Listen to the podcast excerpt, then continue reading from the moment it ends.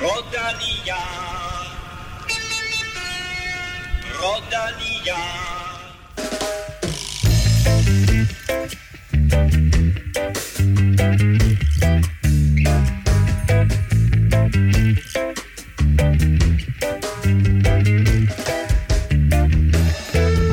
Liège rundede forårsklassikerne af, og selvom årets udgave i sig selv ikke sådan vil blive en instant klassiker, så var afslutningen og opløbet formidabelt. Formidabel har danske Jonas Vingegaard også været i foråret. Så meget, at han nu er udtaget til Tour de France. Du kan høre fra ham senere i udsendelsen. Og som om det ikke var nok, så har vi faktisk en anden af forårets store danskere med, når Kasper Askren sætter lidt ord på karrierens største øjeblik og tiden derefter. Og dermed velkommen til mine to faste danskere, Kim Plesner og Stefan Djurhus. Tak. Tak. Tak for det, Claus Elming. Hvad så? Okay, er du, er du med derovre? Ja. Altså, bare, vi er i gang. Ja, vi Du er, kører. du er klar. Det er live. Nå. Kim, øh, jeg håber du er med, fordi du skal faktisk... Øh, du kom med en idé, at vi skal præsentere et mm. nyt øh, indslag i dag. Ja, det går for godt. Det går for godt. Det går for godt med, med de danske cykelrytter. Ja. Ja. Så vi tænkte, at øh, hvorfor ikke jinx det? og så indføre øh, månedens dansker. Vi skal jo ind for månedens dansker. Danskerne. Der er, ja, der er jo så mange at tage af, så tænker vi, så løber vi nok ikke tør sådan lige, lige forløbet. Nej, og, og, og vi er enige om, at her, her der drejer det sig primært om cykelryttere. Det er primært cykling, ja. Okay, godt nok. Jeg skulle bare lige være sikker. Han vinder ikke månedens dansker, Stefan. Men uh, Tadej Pogacar uh, vandt, forestiller jeg mig, en masse penge til en hel del vel Europa-lytter i sidste uge. Ja, der er jo ved at være statsgaranti på, øh, på en af vores spiltips øh, nu, men øh, Pogacar havde vi jo som vinder til odds øh, 7, 7, tror jeg det var, så, øh, så den var ret stærk nu. Jeg tror, jeg har hørt nogle rygter om, at det odds, det faldt betragteligt i få, få minutter efter udsendelsen var udgivet. Ja, okay, jamen det er, sådan er det jo. Øh, Ja. altså, de, Men de hurtige fik et godt odds. Ja. Ja, man skal være lidt, man skal være lidt hurtig på tasterne. havel- Øh, havelån. så, øh, ja, men øh, de, de falder jo lidt, når det, når det bliver bettet, så, øh, så skal man lige være op på mærkerne. Vi vender naturligvis øh, tilbage til øh, Pogacars sejr i Liège-Bastogne Liège, og vi skal også omkring Romandiet rundt, der er i øh, fuld gang og fungerer sådan lidt som opvarmning til Giro d'Italia. Som nogle af jer måske har opdaget, så har der været sådan lidt ballade med opdateringer på iPhone og Apple Podcast i øh, den sidste uges tid, så nogle afsnit forsvinder ikke kun på Velropa Podcast, men på masser af de podcasts, du abonnerer på. Så vil du være sikker på aldrig at gå glip af et afsnit, så husk at abonnere på Velropa Podcast, både på Apple Podcast, SoundCloud, Spotify eller hvad der nu er din foretrukne platform. På den måde så får du altså automatisk en notifikation, hver gang vi udgiver en ny Og så, episode. får, og så er man jo også i, i første række, når det gælder spiltips. Jo. Halløjtaler. Bum, bum. Det er jo, ja, ja, altså, det er win-win det her.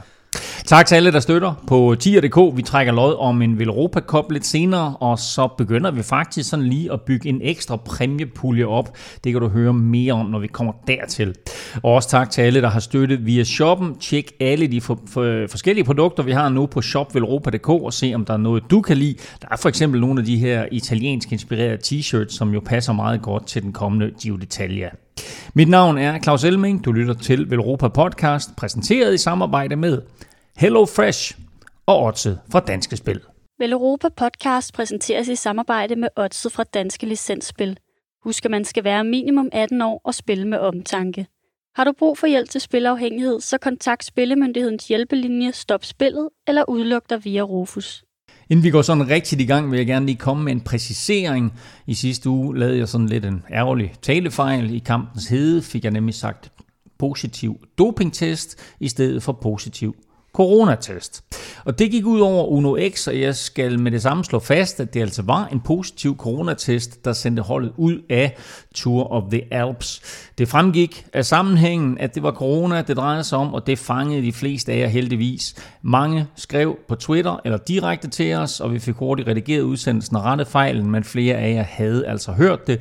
Eh, både Kurt Aslausen og eh, Uno X teamchef, eh, teamchef Vigard Kulset var hurtigt ude og skrev til os, og samtidig der kunne sidstnævnte fortælle, at holdet efterfølgende faktisk testede negativt for corona, men altså allerede havde måttet trække sig fra løbet. Tak til alle, der skrev. Det var selvfølgelig en øh, uheldig fortalelse, men det er super fedt, at øh, I er med derude og lige giver os besked, når vi øh, laver sådan en bummert. Og lad os så komme til... Ej, lad mig, lad mig sige, når jeg laver sådan en bummer. Jeg, kan ikke, altså, jeg, jeg var godt læst jer to for det. Vi kunne godt have rettet mig. Men uh, I sidder jo ty- Vi hører ikke ty- efter. tydeligvis ikke at høre efter, når jeg siger noget. Nå, men lad os så komme til uh, søndagens Liège, Baston Liège, uh, som uh, jo markerede afslutningen på forårsklassikerne, men måske også gav os nogle svar omkring styrkeforhold blandt de bedste rytter, sådan inden de store etabeløb. Tadej Pogacar timede sin spurt perfekt og vandt med en halv meters penge til øh, Julian Alaphilippe, der ellers havde kørt et taktisk flot løb. Det vender vi tilbage til. Vi starter et helt andet sted, og det gør vi nemlig med Ineos Grenadiers, som efter det her sædvanlige tv-udbrud, de har kørt, så satte de fart på op af Le Redoute, og Kim, det var med ikke mindre end fire mand i front. Ja, jeg, det var, for mig var det næsten øh, den største oplevelse ved hele løbet. Jeg synes, det var virkelig fedt, at de bare satte sig frem der og nærmest kørte sådan en, en holdtidskørsel på La Redoute. Og de havde sagt jo også, at de, de nok var nødt til at åbne det lidt langt udefra, og det skal den onden lyn med love for, de gjorde.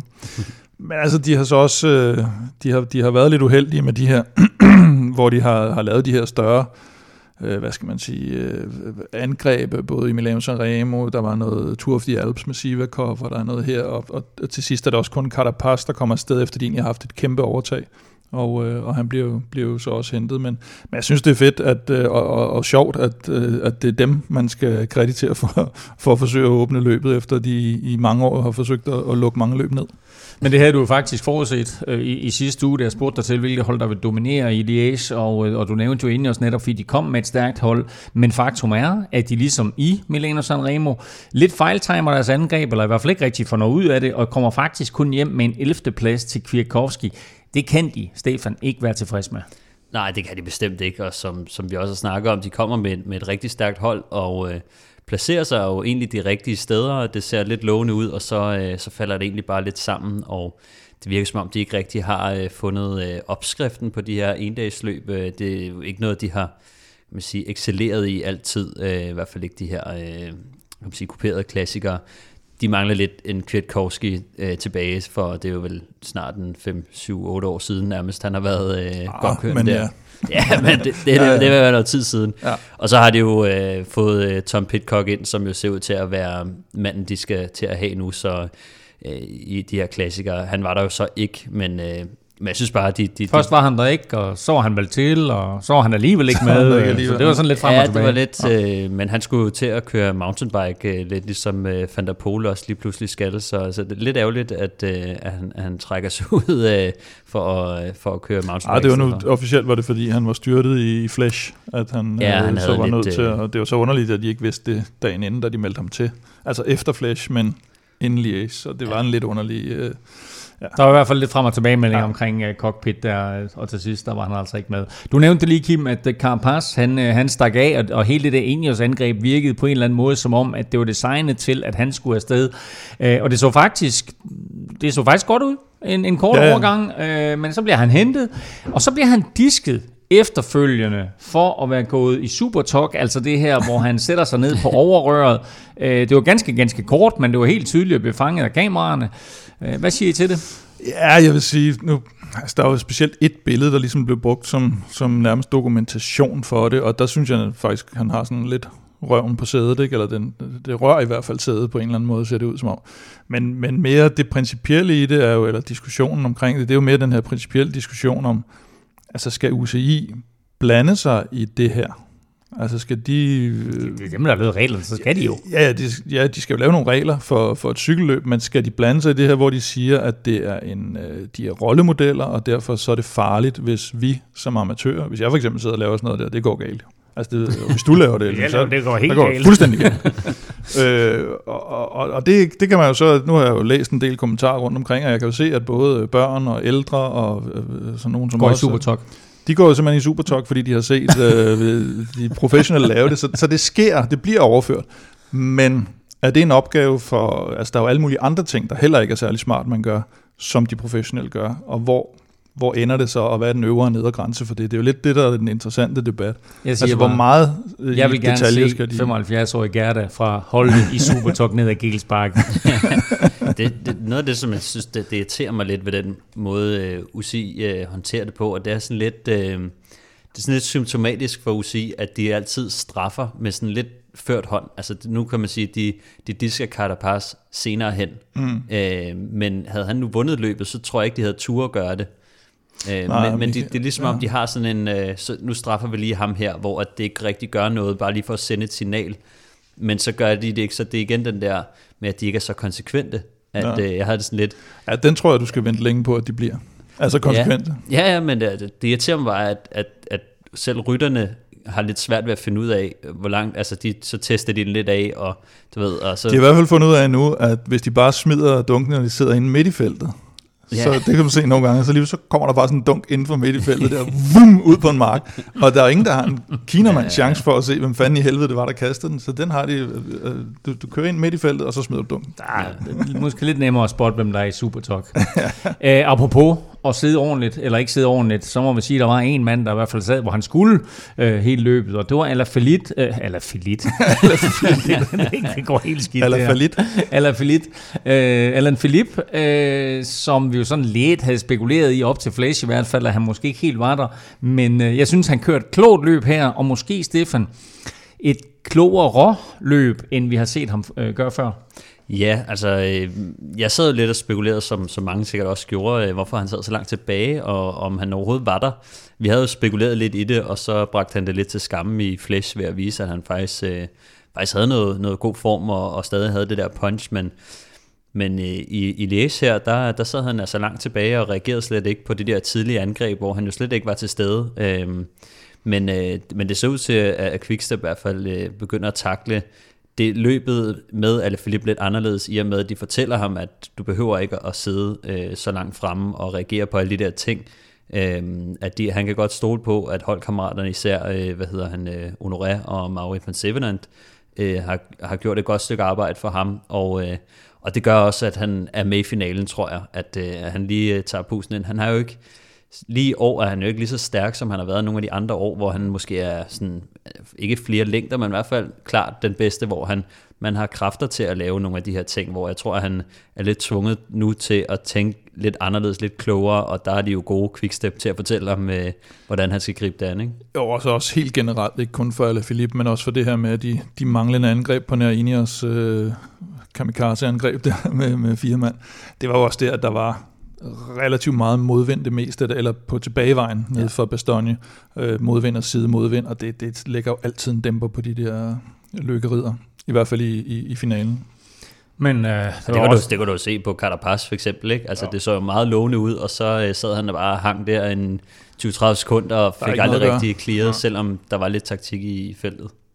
Roglic havde det svært. Øh, han løb lidt tør for kræfter til sidst, og han kunne i hvert fald ikke følge med øh, favoritgruppen, da de kørte. kørte. Øhm, og det synes jeg var sådan lidt overraskende, og måske også noget, som vi ikke er vant til at se fra ham. Jeg så, at, øh, at Vingegaard sagde til øh, TV2, at Roglic havde sagt til ham, at øh, han havde den ikke den dag, så, øh, så Vingegaard han kunne sådan set øh, gøre, hvad han ville. Og, held og lykke med det, havde han altså. Øhm, så det, det siger han allerede til ham undervejs, og, øh, og det, det kan godt være, at han, han trænger til en lille pause måske, har været, har været lidt aktiv, og nu skal han jo så, øh, nu skal han jo så nærmest holde pause hele vejen til Tour de France, tager på, på højdetræningslejr og, og skal, skal ikke køre Dauphiné og, og Schweiz, eller, eller Schweiz rundt. Så det bliver en lidt speciel optag til, til turen. Ja, jeg må sige, jeg- jeg skulle lidt imponeret over øh, Roglic som leder af holdet. Altså, øh, jeg synes sgu, han, han, han virker mere og mere cool i mine øjne. Fordi når man får- siger sådan noget som, at han ikke har dagen, det er, det er sådan noget, cykler og, og kaptajner på cykelhold er sådan notorisk kendt for, at de aldrig kalder dårlige ben. Nej. At de bare, når de så endelig skulle være der, så er de der bare ikke, og så siger de det bagefter, ah sorry, jeg havde den ikke. Men det er virkelig sjældent, at man får nogen øh, til at indrømme sådan, "Det- jeg tror sgu ikke, den er der i dag, så, øh, så der er frit øh, slagdreng. Fordi det er jo en gave til sådan en som Vingegaard at sige, "Ved du prøv du af i dag, øh, du får chancen, jeg kan mærke, at den ikke er der. Øh, det, det er bare stort, at man som leder, øh, og det, det ser man bare Jeg ikke. kan sige, at, øh, at de der Ineos-drenge, der havde siddet og kørt Sivakov frem på, øh, på ja. den store etape i, øh, i Tour of the Alps, de havde nok håbet på, at han lige havde Ja. givet en, en lille heads up. Og det er også det, man ser, vi har set det mange gange, øh, blandt andet med, øh, med, med Froome og Wiggins, hvor man ser det der forhold, hvor man kan se, at løjtnanten virker til at være stærkere, men kaptajnen øh, kan ikke rigtig indrømme, at han ikke er der. Øh, Jamen, det er vel også det der cykelkredse, bare kaldes en Movistar, ikke? øh, den ene sloveners død, den anden sloveners brød, fordi øh, hvis der var en, der ikke trængte til pause, så var det Tadej Pogacar. Han vandt ikke blot sit første monument, han vandt faktisk sit første endagsløb nogensinde på World Touren. Øh, topper han for tidligt Kim Pogacar her, eller er han bare stor favorit igen til at vinde turen? Ja, er i hvert fald en af favoritterne til, til at vinde. En af, en af de to favoritter til at Tør vinde du turen. godt, det er lov nu. Ej, den, der, der, der, der våger pelsen. Øh, jamen, altså, rygterne siger jo faktisk også, at han øh, måske dropper Schweiz og, og Dauphiné. Øh, jeg tror, det var La Gazzetta dello Sport, der skrev det, og, og i stedet kører noget Slovenien rundt og de nationale mesterskaber, så måske har han også alligevel brug for, for lidt pause, men øh, jeg tror faktisk, at hans hold godt kunne gå hen og blive lidt noget bøvl for ham. Fordi øh, Formolo så man her i, i Liège øh, ofre sig, men han har de der Maika, øh, Rui Costa-typer, som, som er vant til at være relativt egoistiske. Og jeg er lidt spændt på at se, fordi det, det er de ryttertyper, han har brug for. Men det er spørgsmålet, om, om de har det der med at kunne ofre sig. Brandon McNulty gik ned her igen mm. i, i Liège. Skulle vist have kørt Giro, og ikke med i Giro-truppen alligevel nu, og, og hvor står han så henne? Skal han så også være med på, på turholdet og hjælpe? Så det bliver i hvert fald vigtigt for ham at få, øh, få nogle rytter med, der ligesom øh, der giver hånd på, at øh, nu, nu kører vi altså for, for Pogacar hele vejen. Ikke? Og der tror jeg, der tror jeg øh, hvad hedder det, Jumbo og Roglic, de, øh, både med Roglic som leder, men også altså, det hold her, der har været udtaget i, i 100 år, og, og med Vingegaard, som vi kommer tilbage til, der, der er slet ikke nogen sling, slinger i valsen. Men det er også, bare lige, og nu også Hirschi er lidt den samme type, som, som, som gerne vil vinde, ikke? Og, og, øh, og jeg synes også, man kunne se, uden at læse for meget ind i det, øh, Hirschis lykønskning øh, efterfølgende, så ikke til at være sådan, han var ikke vanvittig lykkelig for det, ikke? Altså det var ikke sådan, ligesom vi snakker om med, med Alaphilippe over for Askren. Det var sådan en meget afdæmpet, øh, godt, klaret lige Det hurtigt. virker mere sammentømret. Jumbo Vismas hold i hvert fald, Ja, ja, som, som en, en holdenhed. Og det er jo også, hvilke Altså, han, ryttertyper. han er jo ikke noget hold med sidste år, Tadej Pogacar i turen. Nej, det er der, han, der vandt han alene. Ja, og det er det, men, men jeg tror, at øh, når, når han går ind som forsvarende mester, så, ligger, så hviler der et lidt andet ja. pres på ham og hans hold, at, øh, at, at når klassementet ikke er sat, øh, så er det op til dem at, at hente udbryderne ind det og, og tage teten, øh, og det kan godt hurtigt koste, og, øh, og specielt hvis du ikke har et, et hold, der sådan er 100% committed til, til opgaven fra start af, så, øh, så kan det nemt øh, fejle lidt. Nu nævnte du lige Brandon McNulty, Kim. Øh, han er altså, fra at han førte øh, Baskerlandet rundt, øh, til at han går fuldstændig kold her i, i Liège. Meget tidligt. Meget tidligt. Ja. Stefan, det er vel sådan et typisk eksempel på, at man, er, at man, har, man, har, man har nærmest formtoppet, og så øh, i det øjeblik, at den formtop, den ligesom stopper, så går man helt ned med flade. Ja, det kunne, det kunne sagtens være tilfældet. Jeg tror også, nu har han øh, kørt, kørt en rigtig fin form op og, og præsteret, og måske gået lidt over niveau i, i, i Baskerlandet, for, fordi at, øh, at han skulle køre klassement lige pludselig. Øhm, der, der kan nemt, øh, jeg, jeg tænker også meget på, at lige når man tænker på den træningsstruktur, der er, så, øh, så ser man jo ofte, at, at der kommer et, et overload, i, øh, hvis man lige pludselig skal præstere øh, og, og gå langt ud over grænserne, at øh, det kommer til at koste et eller andet sted, og, og det er meget muligt, at, at han så ikke lige har nået at restituere ordentligt øh, ind til Liège her. Men det kan jo også være, at altså, man ved jo heller ikke, hvor, hvor stor en losing det har været for ham, den der med, at, at nu satte hele holdet sig ned, øh, inklusive Pogacar, og ligesom skulle køre klassements for ham, altså mm. så kiksede det faktisk sådan ret markant.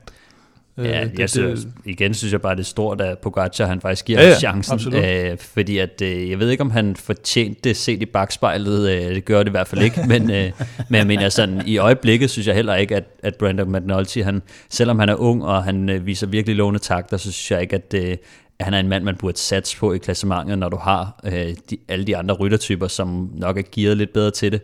Øhm, og jeg tror heller ikke, at selvom Brandon McNulty han klatrer en del bedre, end øh, vi havde regnet med, så tror jeg ikke, det er den vej, at, øh, at han skal gå alligevel. Altså han er, han er stadig lidt for stor til at nogensinde at blive en, øh, en stærk øh, øh, klassementsrytter. En anden mand, som måske i den grad skal være en klassementsrytter, øh, Kim, det er jo, øh, skal vi kalde ham øh, dit øh, franske man-crush, øh, David Gody. Mm-hmm. Altså ender det med, at, øh, at han kommer til at blive kaptajn for Francis Deschamps? Ender med. Hvad, hvad mener du? Altså, Det virker det ikke. Jeg kan slet ikke se, hvorfor, hvordan det ikke skulle kunne ske. Jeg tror, Pinot, det kommer vi også tilbage til senere, han har, han har sitterbaks med, ikke? Øh, så er der selvfølgelig Demar, som, men det er jo en lidt anden, øh, en lidt lidt anden kat- kategori, rolle. han, øh, han kører i. Nej, det, det var da i hvert fald overraskende for mig, at han slår øh, Valverde i en uh, spurt i Liège, Bastogne Liège. Den, uh, den havde jeg ikke troet, jeg skulle opleve i min uh, tidsalder, havde han sagt, uh, eller hvad hedder det, uh, mens jeg så cykelløb.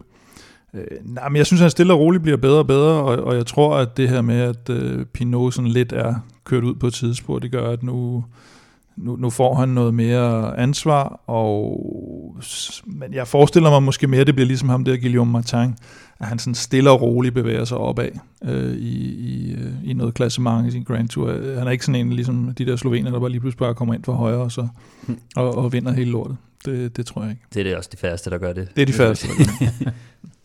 Øh, Kim, du er jo ikke sådan øh, været, været, været synderligt begejstret for hverken Amstel eller, øh, eller Flex Vallon, som du i sidste uge kaldte for en sprinter i slow-mo. Øh, hvad, hvad synes du om Liège? Jamen, jeg synes, det var lidt det samme igen. Nu har vi godt nok talt om det med, med modvinden selvfølgelig, der, der kan lægge lidt noget dæmper på det, men, men jeg synes bare, når man sammenligner brostensklassikerne og den ugen, at så er der en tydelig vinder, altså i, i, i interessante vedløb. Øh, og jeg synes også, at nogen faktisk, nogle af etabeløbene øh, undervejs i foråret har været mere interessant end den af ugen. Øh, specielt det Tirreno for eksempel øh, var et fantastisk etabeløb. Øh, det er ligesom om, der mangler noget, vi var også inde på det sidste, der mangler noget vedløb lidt længere udefra. Der, der er ikke rigtig noget vedløb, og så kommer der nogen afsted, og så er det ligesom den afgørende udskilling, og så kører de hjem og spurgte om det. Det, det bliver lidt for lidt, øh, sådan lidt øh, for lidt suspense, altså sådan, du ved, så kører nogen af sted, så bliver de lidt hentet, eller gør de, og hvem kommer så op, hvilket hold går hen og tager den styring, der så er, og så bliver de hentet igen, og så skiller der så nogle andre ud, og nogle af de samme måske, og sådan noget. Det har der været i brostensklassikerne, men her der er det lidt sådan, du ved, Mads, der holder samlet på det, og så sidst så de absolut stærkeste, for det har det jo været, både i, i Amstel og Lies. Så kører de afsted, men så ved man også, dem ser de ikke. Jeg, jeg synes, altså jeg er bare nysgerrig på, fordi jeg synes nogle gange, når man kritiserer et cykelløb, altså, hvor, hvor er det, at, at kæden hopper af for dig? Fordi at jeg, jeg sidder og tænker, at manglede du Van der Pol og Tom Pitcock, Van Aert, eller mangler du en anderledes rute? Fordi når vi har de her klassiske ruter, ja. hvor du har Redoute, Rochefoucauld, ja. øh, som jo er legendariske stigninger, hvor der ofte sker noget. Men altså, hvad er det, der mangler nu? Ved man jo, nu har man fjernet afslutningen tilbage til, til klassisk uh, Liège, hvor du ikke har den der bakke i uh, Ans. Ja. Uh, hvad hedder det? Jamen, jeg tror, det er forskelligt for de forskellige løb. Altså, det er klart, Flash er jo Flash, ja. og den er jo som den er, og det, det, det synes jeg ikke er særlig interessant, men det bliver den ved med at være, fordi Mor de Huy, ja. den bliver ikke flyttet. Øh, Amstel var lidt øh, i år, på grund af at også de lavede ruten om. Ja.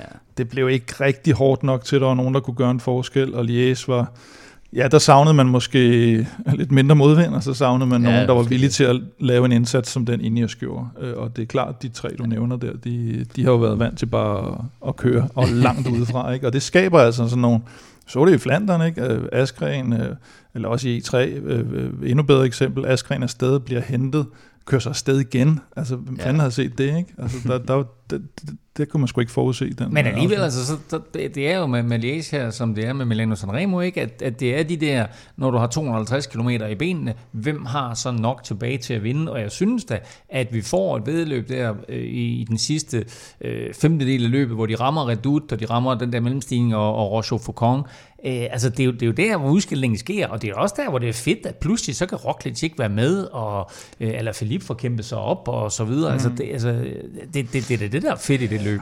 Jeg synes også, at øh, jeg synes, løbet var, var, var fedt nok i forhold til det, Ineos gjorde, Carapaz angreb og, og de andre, der kører, men jeg kan godt se, altså nogle gange, så er det jo bare svært i, i et langt udmavende løb, at du så har modvind i det sidste stykke, og ja, du måske ja, lige sidder og mangler den der x-faktor i, i Van der Pol, øh, Aert-duellen og sådan noget, ikke? At, at vi er blevet forkælet meget med, med, vanvittige cykelløb, og, og nu vender vi lidt tilbage til et traditionelt øh, godt cykelløb, synes jeg i hvert fald. Altså jeg, jeg manglede ikke rigtig så meget andet end måske lige også, de sidste par stjerner i feltet. Ikke? Eller altså det er jo i ja. sammenligning med brostensklassikere. Det er ikke i sammenligning med alle andre. Det er jo ikke i sammenligning med Polen rundt. Man kan du sammenligne det.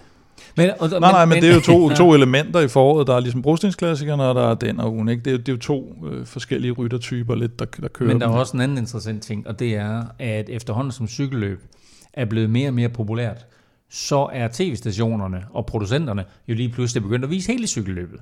Og mm. det vil sige, at hvor vi før kom ind, kort før Redoute i, i, øh, i Liège, ikke, og så de sidste 50 km der, et eller andet, øh, og så alt, hvad der var spændende, så skal man mm. pludselig sidde og se, hvad er det, der går forud? Altså Milano Sanremo er en ørkenvandring inden de sidste 30 km. Ikke? øh, og, og det samme med brostensklassikerne, ikke? At, at, at de har måske noget spænding, hele, hele vejen igennem. Også fordi der er noget så, øh, altså så, så, ja.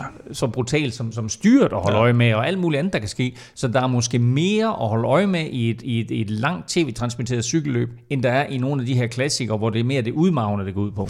Ja, man kan sige, Flandern rundt er jo også sådan relativt øh, røvsyg de første 100 km. Det fandt man også ud af, hvis man sad og så det hele i år, kan man sige. Øh, så, så der sker heller ikke noget de første 100, men så til gengæld, som du siger, så sker der som regel lidt mere og der er de der, når det, det giver sig selv, når du køber brosten, det samme i Paris-Roubaix, som vi jo desværre ikke så, så kommer der også bare det, at jeg kan også huske en udgave af, var det Flandern rundt, hvor Tom Bonen ligger i grøften efter 60 km. Ikke? Det var den der, inden de var kommet ind på, på, øh, på hvad hedder det, brostenene. De elementer er der også i, ikke? og, øh, og det, det skaber sådan noget mere variation i det, synes jeg, for, for mit vedkommende i hvert fald. Så ja. Pogacar vinder altså Liège-Bastogne-Liège foran Alaphilippe og med David Gody på tredjepladsen. Alejandro Valverde blev 41 søndag, det fejrede han så med en fjerdeplads, mens Michael Woods kom ind som femmer. Jakob Fuglsang blev bedste dansker på en 12. plads. Han kom ind umiddelbart efter den forreste femmandsgruppe. Over til kvinderne kørte Liège i søndags, og deres afgørelse den mindede faktisk meget om herrenes, fordi på stregen der var det nemlig Demi Follering, der lige nøjagtigt knep sig foran Annemiek van Fløjten. Og Stefan, det var igen Anna van der Breggen, øh, der satte tempoet på dagen.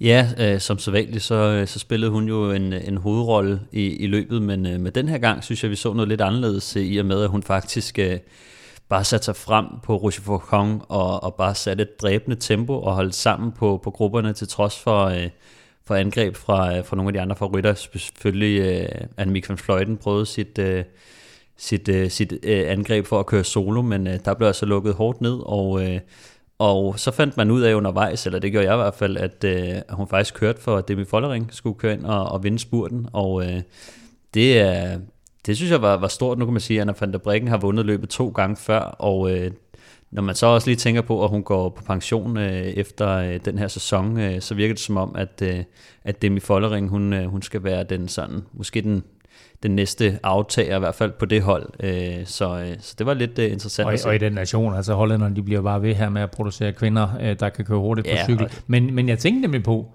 om det var sådan meget øh, storsindet af verdensmesteren, øh, og så øh, nærmest lave det her generationsskifte for åben skærm. Ja, det, det synes jeg var, var, var ret vildt, altså at, at man kan sige, hun havde så meget styrke, og hun var den eneste, der kunne sidde med uh, Annemiek van Fløjten, så det havde kunne være meget naturlig uh, gang for, for, for, for, for kvindernes uh, liaise, hvis de to kørte hjem, og Anna van der Breggen havde vundet spurten. Uh, men uh, der, uh, der viste hun altså lidt uh, anderledes takter der, og jeg tror bare, hun, hun giver lidt tilbage til sit hold og, og sine holdkammerater. Det var, det var stort. Cecilie Utrup Ludvig kæmpede sig ind i øh, gruppe 2, og hun blev 8, men øh, det ved jeg faktisk, Stefan, du mener, hun godt kunne have fået mere ud af. Ja, altså hun, Cecilie var jo, øh, røg jo stadig et angreb på, øh, på La Redoute sammen med, øh, sammen med Ashley Mulman og øh, Lucinda Brandt, som jo kører på SD Works og, og, og henholdsvis Trickholdet. Så øh, de kom afsted, men øh, lige pludselig så øh, ville de sgu ikke rigtig føre med hende, og øh, det synes jeg var, var mega ærgerligt og lidt fæsent egentlig. Men øh, ja, man må, må bare gøre det op som, at, at de var bange for, at Cecilia simpelthen ville øh, sætte dem på øh, Roger Foucault, som jo de, de bragede ind på, og Cecilia virker jo stærk, så, så det faldt lidt sammen, og øh, så tror jeg faktisk, at Cecilia havde kommet til at bruge øh, en lille smule for mange kræfter i forhold til, at hun, skulle, hun akkurat ikke kom med i, i gruppe 1 der. Der var altså som så vanlig hollandsk dominans hos kvinderne, der satte sig på de to øverste pladser. Demi Follering vandt Lies Baston Lies foran Annemiek van Vleuten, og så med Elisa Longoborghini fra Italien på den sidste podieplads. Danske Cecilie Utrup Ludvig blev altså nummer 8, 1.27 efter den forreste gruppe. Inden vi skal tale mere aktuel cykling, så skal vi lige have skudt quizzen i gang, og øh, der skal vi som så vanligt lidt tilbage i historien, men øh, spørgsmålet er, hvor langt vi skal tilbage i historien. Sidste uge, Kim, øh, en af de mere uskarpe momenter. øh, Stefan vandt 2-0, og dermed så bragte han sig foran 13-11 i den samlede stilling, og øh, i dag, der skal vi naturligvis et smut omkring øh, Tour de Romandie, Og øh, det er jo et løb, som traditionelt ikke har haft mange danskere på podiet. Mm. Men hvor mange danskere har der været på podiet igennem tiden i Romandiet rundt? Jeg synes ikke, det er et svært spørgsmål. altså sådan rent at forstå det, så er I med på, hvad jeg mener? Nej, jeg forstår spørgsmålet. Godt. Ja. Super. Og det involverer ikke franskmænd. Altså jeg, efter sidste uges misære, der, øh, Kim, der har jeg besluttet mig for, at jeg kommer ikke med flere spørgsmål, der involverer øh, franskmænd, men mindre selvfølgelig David Gody. Ja, det er klart. Ikke? Så øh, det er dagens spørgsmål, hvor mange danskere har været på podiet historisk set i øh, Romandiet rundt. Jeg har kun én ting til jer to, og til alle jer, der sidder og lytter med. Lad nu være med at google. Så skal vi til Schweiz og Romandiet rundt. Første etape er netop slut og blev vundet af en gammel kending. Det vender vi tilbage til lige om lidt. Men først kan vi lige fortælle, at løbet gik i gang tirsdag med en 4 km prolog, hvor Team Enios gjorde rent bord. Rowan Dennis vandt foran Grant Thomas, og så med Richie Port på tredjepladsen. Magnus Kort gjorde det faktisk igen flot på en enkelt start og blev bedste dansker som nummer 15. Men, men, men, det blev endnu en gigantisk nedtur for Chris Froome, som smed, hold nu fast, på 4 km smed han 51 sekunder, og der var kun 10 ryttere, der var dårligere end øh, den firedobbelte turvinder. Altså jeg har det sådan lidt, at jeg efterhånden ikke helt ved, hvad jeg skulle synes om det her. Altså jeg synes jo nærmest, det er blevet en farse. ja. Ja, jeg vil sige, hvis man ikke har formen, så, øh, så gør sådan en 4 km øh, prolog øh, pænt ondt, og så mister man hurtigt øh, nogle sekunder. Så, øh, ja, man kan se det på den der stigning op mod mål. Det, er jo, altså, det så nærmest ud, som om han havde lyst til bare at stå af. Altså, ja. Man kunne se, det, det kørte, altså han, han cyklede nærmest ikke op ad den jo. Men det er også det, det, det, Når man har før løbet op, løbet op i bjerget. Ja, det er rigtigt. Det var lige før, det havde været hurtigt. Det, Ej, det, det, så, det så meget opgivende ud, faktisk. Det. Ja, og det er også, man kører på ren VO2 max, altså det er jo nærmest det VO2 max interval det her, ikke? så noget tyder på, at at selv VO2 maxen er der ikke engang. Altså, så kan man tale om, hvad er det, der mangler hos ham? Er det basen? Er det styrken? Er det VO2 maxen?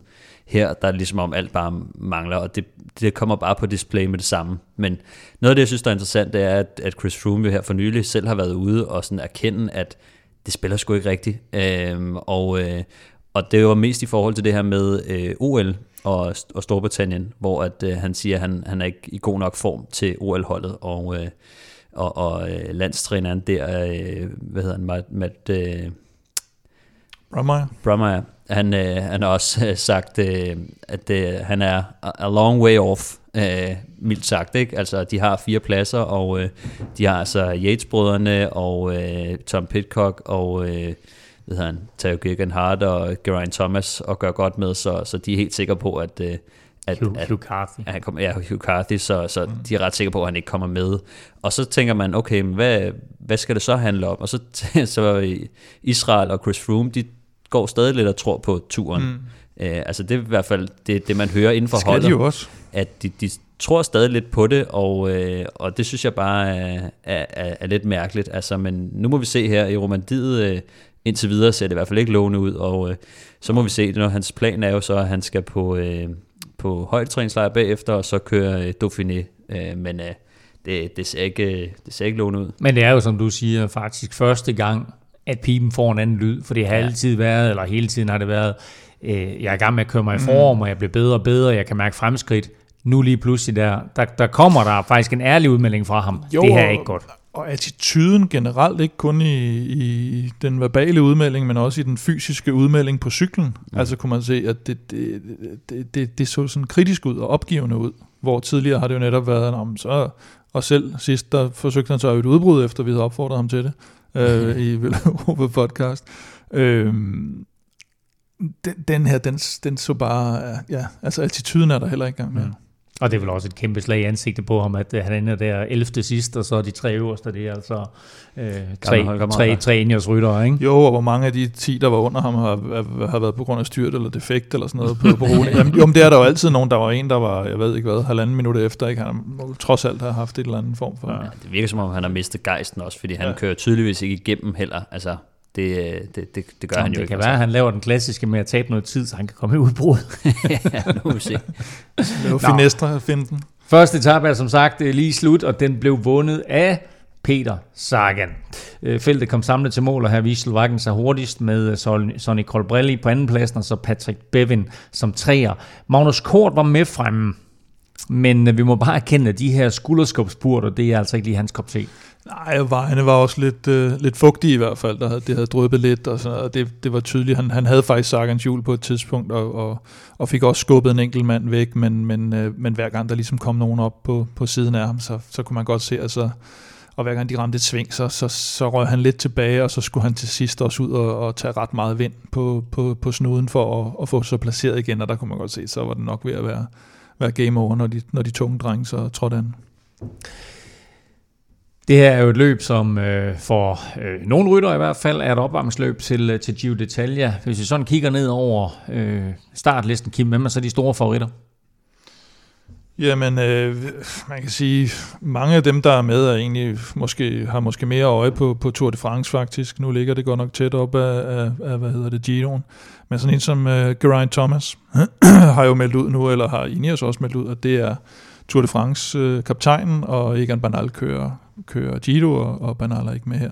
Og, og Thomas med andenpladsen på Bologen, og, og den, øh, når, man, når man snakker om udtryk, fysisk udtryk, øh, ser trimmet ud allerede, og der er ikke den der slinger i valsen, som der var sidste år, hvor, hvor både ham og Froome jo blev sorteret fra lige pludselig, selvom de var, de var med. Og så ved jeg, Stefan, at du faktisk har sådan et godt øje til Miguel Angel Lopez. Ja, altså nu, han overrasker mig faktisk lidt øh, her på her på Bologna og, og lægger fint til, så øh, det kom lidt bag på mig, det er hans øh, debut, så jeg var lidt spændt på at se, øh, hvad, hvordan han træder ind, men han er jo kendt for, at øh, han øh, brager jo ind øh, for hver sæsonstart, øh, så, øh, men, øh, men efter han, øh, han udgik øh, sidste år øh, med en, øh, ja det var faktisk et sår, han pådrog sig i, i et styrt, og han øh, måtte holde øh, en lang pause, så øh, ser det altså ud til, at han er, han er kommet rimelig godt efter det, og jeg synes bare, at han er altid øh, spændende, når vi kommer i sæsonstarten, når vi kommer ind på de her vilde bjergetapper, så, øh, så har han altså bare et, et skud. Og der er et par andre favoritter, som vi også lige kan nævne. Ja, altså, øh, kan man sige, Jumbo har jo Steven Krausweig og, og Sepp Kuss med, som jo, øh, som jo også øh, bliver lidt spændende til, øh, til, til turen. Og, øh, og så er der jo Kims øh, lille favorit, Michael Woods her, som øh, også øh, har vist øh, gode takter. Ja, løberen. Ah, lille og lille. og så Richie Port øh, skal vi også nævne, ja. som jo ligger nummer tre lige nu, øh, viser altså også, at, øh, at han stadig kan, så, så længe han holder sig på cyklen, så, øh, så må vi også øh, regne ham med som en, øh, en contender. Og Kim, du er sådan en, en man of international affairs, fordi øh, du har et lille man crush på, øh, på, på David Gody, men jeg ved også, at uh, du sådan har et godt øje til en ung tysker. Nej, jeg, jeg har i hvert fald uh, lagt lidt mærke til ham her, uh, den 18-årige Marco Brenner, som, uh, som faktisk har, gik uh, mere eller mindre direkte fra junior og så ind på World Touren med en fireårig kontrakt hos uh, DSM. Og det er ikke sådan hverdagskost, at, at man ser det tysk juniormester sidste år. Øhm, sådan en Vandal-kontrakt. Øh, ja, det, og så, så, så øh, går han så ind og bliver nummer 8 på den etape, som Vingegaard vinder i øh, Copy Bartoli, og nummer 24 i sit første Flash Vallon. Så det, øh, det tegner sådan ja, det øh, relativt lovende. Ikke? Så det, det kunne være sjovt at se ham i, i noget udbrud eller et eller andet i, i, i det løb her, synes jeg. Men i hvert fald en, man nok skal holde øje med sådan generelt i sæsonen, og, og med hans udvikling, fordi det, det ligner lidt et stort talent. Magnus Kort er med. Øh, hvem har vi ellers, Stefan, med af danskere? Jamen, øh, Andreas Kron og øh, Mads Wirtz er med, som jo begge to er kommet øh, tilbage efter, efter lidt sygdom. Øh, og så har vi øh, Niklas C. med for, øh, fra Trek, og øh, Mathias Skelmose også, som, øh, som jo igen er med for at, at, at lære, men måske også har lidt... Øh, lidt øje på, om han kan, han kan lave noget øh, en af dagene i, øh, i, de, i de kuperede eller bjergrige terræn her. Øh, og så har vi også øh, Mathias Norsgaard med for, for Movistar. Romandiet rundt, det øh, slutter på søndag, og lige nu der føres det altså af Rohan Dennis, der altså som sagt vandt enkeltstart, eller prologen var det jo, og det gør han med 9 sekunder ned til holdkammeraterne Grant Thomas og Richie Port. Du får øh, spiltips til Romandiet rundt lidt senere i udsendelsen. Vi er glade for, at Hello Fresh er med os. Det er en perfekt partner, som vi føler passer godt sammen med Europa Podcast og alle jer cykelryttere derude. Det er måltidskasser med sund og varieret kost, masser af muligheder, og du kan prøve fire uger nu med en rabat på 550 kroner. Gå ind på hellofresh.dk og brug koden VELOROPA. Stefan, nu har du prøvet det af. Øh, hvad siger cykelrytteren til menuen? Jamen nu, ja, nu har jeg været igennem de første fire måltider her, og øh, jeg skulle meget positiv øh, over det. Jeg synes øh, normalt så har jeg altid været dårlig til at spice min mad op og bare spise den, øh, en tør kylling. Men, øh, men der har de altså løsningen der. De har altid et eller andet lille krydderiblanding, eller et eller andet øh, voksovs, eller et eller andet, man lige skal krydre det op med. Og, jamen, det er sgu godt, og det, øh, det er sgu rimelig sundt, så øh, ja, meget glad for det. Så du mener, at øh, det kan godt gå ind til cykelryttere? Ja, bestemt. Altså, det er jo... Øh, det er jo også det er jo godt øh, det er jo godt anrettet på den måde at man man får heller ikke øh, overspist så meget hvis man øh, altså det er jo målt, målt godt af ikke? så så hvis man øh, hvis man har svært ved at, at holde sig til, til den lille portion så øh, så er det sgu nok også øh, meget fint det er jo et stort problem med overspisning faktisk i forhold til vægttab at øh, at øh, det, det er jo ofte det der er problemet Hvorfor er der ikke nogen, der har sagt det til mig før? Kim, du har også været i køkkenet. Det har jeg simpelthen, og øh, jamen det er dejligt nemt, og det er gode råvarer, og så rendte jeg også ind i et problem, og det synes jeg godt, vi lige kan lave sådan en public service til, til alle dem, der nu går ind og, og signer sig op. Husk lige, at fordi jeg tænkte, jamen, altså selvfølgelig skal man have salt og olie og alt sådan noget, det er jo basic. Men så stod jeg der, to æg stod der så. Altså, så jeg har sgu da ikke nogen æg, bare liggende i køleren jo. Så æg hører også med til the basics, man selv skal have. Nå. Fordi jeg tænker, jeg tænker det er fordi, at det er røvbesværligt at, at sende det med en eller anden fragtmand, altså, mm, uden at de er helt smadret. Ikke? Hvad, hvad gør superkokken derovre? Han skriver til mig, er der ingen æg med? Ej, Jeg havde mange indledende spørgsmål. Ja. Jeg lavede faktisk også en bummer. Jeg kom til at øh, her forleden, vi skulle have sådan noget, øh, hvad hedder det, char inspireret oksekød. Og så, øh, så jeg hakker jo alle ingredienser ned i gryden og kører rundt, og så ser jeg til sidst, at øh, det der chili der, det var meningen, at det skulle være sådan en drysset-topping. jeg havde kyldt hele lortet ned i. Men, øh, ja, det går fint. Men det gik fint. Ja. Prøv, Man skal lige huske at læse opskriften, og det er simpelthen så genialt, fordi opskriften kommer med sådan en lille farvekode, og så kommer alle ingredienserne til det, du skal bruge i en pose med den samme farvekode, og så drejer det sig bare om at, læse Man skal læse, opskriften. ja, det Præcis. det kommer, som du siger, Stefan, i afmålte portioner, så altså ingen spild, hvilket er noget, jeg sætter stor pris på. Øh, Prøv Hello Fresh nu, jeg lover dig, du bliver ikke skuffet. Brug koden Velropa, så får du altså 550 kroner i rabat den første måned. Det synes jeg, det er en, øh, en super øh, fin måde at komme i gang med det her på. Og så husk, at det er altså øh, helt okay, at du deler koden med venner og bekendte, så vi kan få så mange til at prøve HelloFresh som muligt. Så gå ind på hellofresh.dk og brug koden VELROPA. Jonas Vingegaard har haft et fantastisk forår, og det kulminerede mandag, da Jumbo Visma meldte ud, at Vingegaard er udtaget til Tour de France.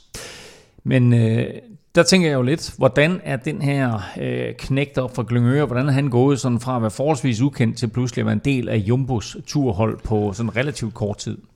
Ah, ukendt og ukendt. Han, han lavede jo den der kongeetappe i Polen for et par år siden, hvor han, han, han lidt brød, brød igennem og havde føretrøjen, så mistede han godt nok til, på, på sidste etape. Men, men øh, det er rigtigt, at han i år har han ligesom virkelig fået sat et aftryk, og øh, det er selvfølgelig med sejrene, altså at det, at han laver resultater selv, i forhold til måske mange af de andre hjælperytter på, på Jumbo, og så selvfølgelig også fordi øh, rent konkret, at øh, Tom Dumoulin har lige pludselig stoppet karrieren, altså, så der blev den her plads til overs.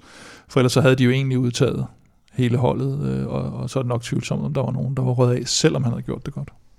Jeg fik en øh, snak med Jonas i går tirsdag, og øh, når du hører det her interview, så husk på, at hans svigermor jo er bedre kendt som Rosa fra den store bagdyst.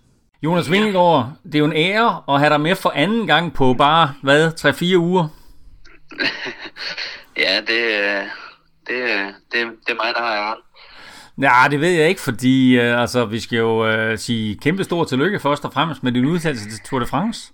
Jamen, øh, ja, tusind tak for det. Det, øh, det er selvfølgelig rigtig, rigtig fedt, og, og jeg er rigtig, rigtig glad for det. Hvornår fik du det at vide? Det ville være et par uger siden. Så altså, det har været sådan lidt en, en, øh, en hemmelighed, du har gået og, og ventet på at kunne fortælle? Ja, lige præcis. Det, det har det. Så ja, det, det, det er egentlig en, jeg, øh, som jeg egentlig har glædet mig og, og set meget frem til at kunne fortælle til, til alle jer. Så, øh, så det er jo bare ja, sindssygt fedt. Og nu, nu har du haft tid til at reflektere lidt over det. Hvordan har du det med det? Jamen, jeg er selvfølgelig super glad og stolt over det. Øh, jeg glæder mig helt vildt til at, til at køre Tour de France til sommer. Det bliver mega, mega fedt. Det, øh, det vil jeg gerne om. Så øh, jeg glæder mig helt vanvittigt. Hvordan reagerede du, da, da du fik det at vide? Ja, men jeg blev selvfølgelig bare rigtig glad og, og rigtig stolt over det. Øhm, jeg har selvfølgelig arbejdet rigtig hårdt for det, så det, det er dejligt ligesom at, at, at få det skulderklap at, øh, at, at, at blive udtaget til, til Tour de France. Men hvad har du gjort sådan de sidste to år fra at gå sådan fra, lad os sige, forholdsvis ukendt til nu at være Tour de France-løjtnant? Ja, men jeg har bare vokset meget. Øh, det er jeg virkelig. Øh, specielt i år har jeg, har jeg vokset meget mentalt. Øh, og ja, man kan sige, at jeg blevet far sidste år, så, så på den måde er jeg blevet meget mere moden og meget mere voksen og, og taget meget mere ansvar, så, så det har, det har helt sikkert gjort en, en stor forskel. Men hvordan føler du, at det ligesom kan kanaliseres over på at køre på cykel? Jamen, hvordan kan det? Jamen, det er bare, at jeg ligesom skal tage mine egne beslutninger, og øh, ligesom at det bare bliver mere moden. Altså, det, det tænker jeg også, der helt generelt hjælper mig på cyklen. Sidste år, der har jeg ligesom haft øh, nogle ting, som jeg har arbejdet med, som jeg ligesom også er blevet meget bedre til at arbejde med, og, og det her, det har helt sikkert hjulpet mig. Men der er vel også nogle sådan rent styrkemæssige ting, du må have gjort? Helt ikke sådan helt vanvittigt, synes jeg ikke. Altså, sådan rent vandmæssigt er jeg ikke sådan specielt meget bedre i år, end jeg var sidste år. Øh, I år der er jeg bare god til at formode at, at få det ud i pedalerne i, i cykelløbene, og det, det var jeg måske ikke så, så god til sidste år. Og den her øh, Vuelta a Spanien, du kørte sidste år, hvor du ligesom trådte frem på den store scene og sad der med alle de store kanoner. Var det ligesom det sidste skridt, der skulle til for, at du kunne mærke, hov, jeg kan godt være med her? Ja, det tænker jeg. Altså, det gav mig et, et kæmpe selvtillidsboost. Og ja, så generelt i år indtil videre, at når det allerede startede i UAE-tur med en, med en sejr, og, og, og jeg ligesom kørte videre på den i, i Kobe Bartali, så, øh, så begynder det jo bare at gå bedre og bedre, og jeg får mere og mere selvtillid, og, og det er jo bare rigtig, rigtig fedt. Det, øh, det går jo bare rigtig godt, så, sindssygt glad. ja, det går rigtig godt for dig. Det, og du bliver jo nummer to der også i Baskerlandet rundt, du er, hvor du står på et podie, hvor din holdkammerat øh, står øverst, Roglic og, og Tadej Pogacar, turvinderen, står på et podietrin en tak længere nede end dig. Altså, prøv lige, prøv lige at sætte nogle ord på, hvordan det var at stå på det podie der. Jamen, det er jo også totalt sindssygt, øh, synes jeg, fordi det var jo det er jo de to bedste cykelrytter, der er i verden lige nu, øh, som jeg står midt imellem. Så, så på den måde var det jo helt vanvittigt, synes jeg. Og så lige i, i Baskeland rundt, som de siger, er, er nok det hårdeste løb på hele kalenderen. At det så der, jeg ligesom gør det, øh, det synes jeg bare, øh, ja, det er noget, jeg er rigtig, rigtig stolt af og synes, det er mega fedt. Var det din største præstation her i foråret, altså ud over sejre og så videre, var det den der Baskerlandet rundt præstation, der var den største? Ja, det synes jeg. Det er den, jeg er klart mest stolt af. Det, det vil jeg gerne endnu. Så man behøver ikke at stå øverst for at, at være, være stoltest af et øjeblik? Nej, lige præcis. Det, det, det gør man ikke. Selvfølgelig er jeg også glad for alle mine sejre. Det er meget, meget glad endda. Øh, men jeg synes stadigvæk, når jeg vil huske tilbage på 21 sæsonen, så det er nok andenpladsen i, uh, i Baskeland rundt, der nok vil være uh, ja, det største resultatmæssige øjeblik for, for mig i hvert fald.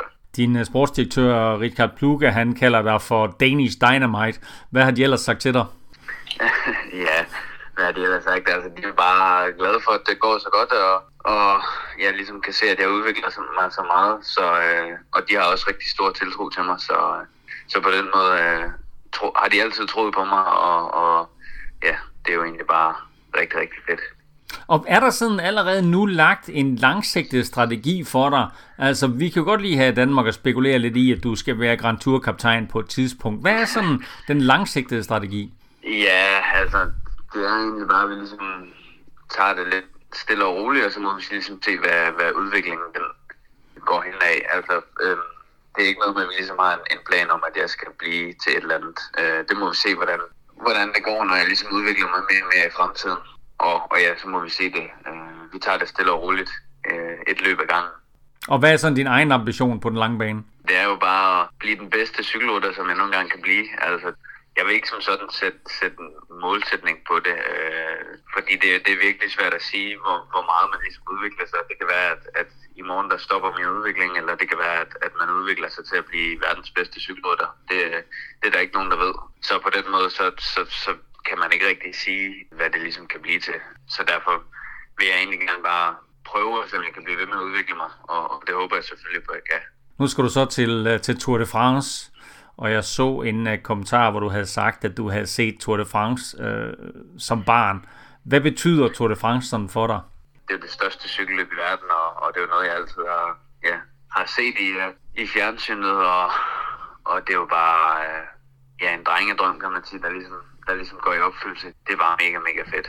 Og hvordan er det sådan at, at kunne kalde sig selv for Tour de France-rytter? Ja, det kan jeg vel heller ikke endnu. Det er vel først, når jeg står på, på startstregen. Men øh, jeg synes, at det er, det er sindssygt fedt, og jeg, jeg glæder mig helt vanvittigt til det. Og hvordan bliver din øh, forberedelse op til løbet? Altså op til Tour de France?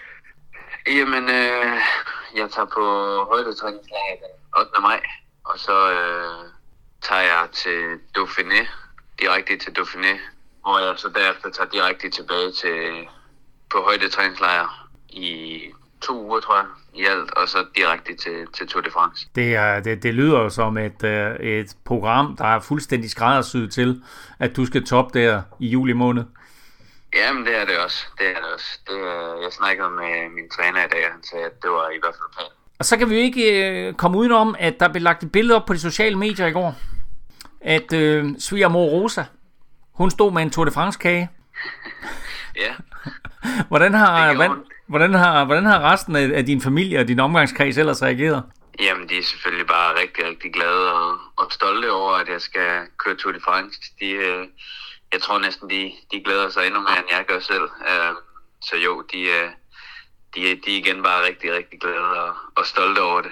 Jonas, vi er alle sammen glade på dine vegne. Øh, kæmpe stort tillykke med udtalelsen til Tour de France, og ikke mindst med hele dit øh, forrygende forår. Jo. Dejligt at høre fra, fra Jonas igen her, anden gang, på, som sagt, på, øh, på kort tid, at vi har ham med, men jo fuldt fortjent, efter at han er blevet udtaget øh, til, øh, til Tour de France. Den første officielle dansker, der er udtaget til, til Tour de France i år. Kim, hvad synes du sådan var, var det mest interessante af det, han fortalte her? Jamen, jeg synes egentlig det her med, at han er ærlig omkring det der med, at en præstation ikke nødvendigvis måles i sejr. Altså, du godt kan, kan lave en, en kæmpe præstation, som han selv nævner i, i andenpladsen i Baskerlandet, hvor det er så hårdt øh, selskab, han er i, frem for måske sejren i Coppi Bartali, som en sejr er en sejr, men der er det nogle helt andre rytter, han er op imod. Så for ham selv, og for ligesom at vise, hvor han står i forhold til de her store rytter, der er det vigtigere med, med, med andenpladsen i Baskerlandet, måske endda også vigtigere med den præstation, han laver i Vueltaen sidste år, hvor han lige pludselig sidder med de tunge drenge til sidst. Øh, og det er også noget, som formentlig bliver mere opdaget af, lad os sige, at han lige pludselig skal skifte hold, eller der sidder nogle agenter, eller nogle andre hold og kigger. Øh, så sidder de lige pludselig og siger, okay, hvem fanden er ham der, der sidder med de her store stjerner, ikke skal vi til at holde øje med ham. Så det, det er egentlig meget interessant, fordi normalt så er det sådan lidt, jamen hvad er min største sejr? Øh, Mm. Og så bliver det målt i sejr. Jeg har, set, øh, jeg har set internationale cykelmedier, øh, medier, der, der kalder ham uh, the next big climber og sådan noget, så det er ret interessant at se, i hvilken retning han udvikler sig. Og, og Stefan, han taler også her netop om det der med, at han jo egentlig ikke føler, at han er blevet stærkere fysisk, men at han har fået det mentale mere på plads. Hvor meget spiller det mentale ind der som cykelrytter, og, og i, i hvilken sammenhæng?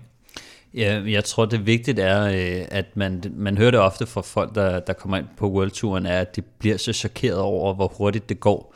Øh, og at, øh, at de, hvis man er bjergrytter, så kan man nærmest blive sat af en sprinter på, øh, på, på, på et lille bjerg og sådan noget. Så jeg tror, det handler også om, om når man først har fundet ud af, at man godt kan øh, være med på det niveau, at man så får meget selvtillid og, og, og, og tror på, at selv når det gør ondt, og det gør, at man tænker, nu, nu ryger jeg sgu af nu, at man ikke taber hovedet, at man tænker, at hvis jeg er, har det rigtig hårdt, så har de, de andre det også hårdt, selv når man kigger rundt.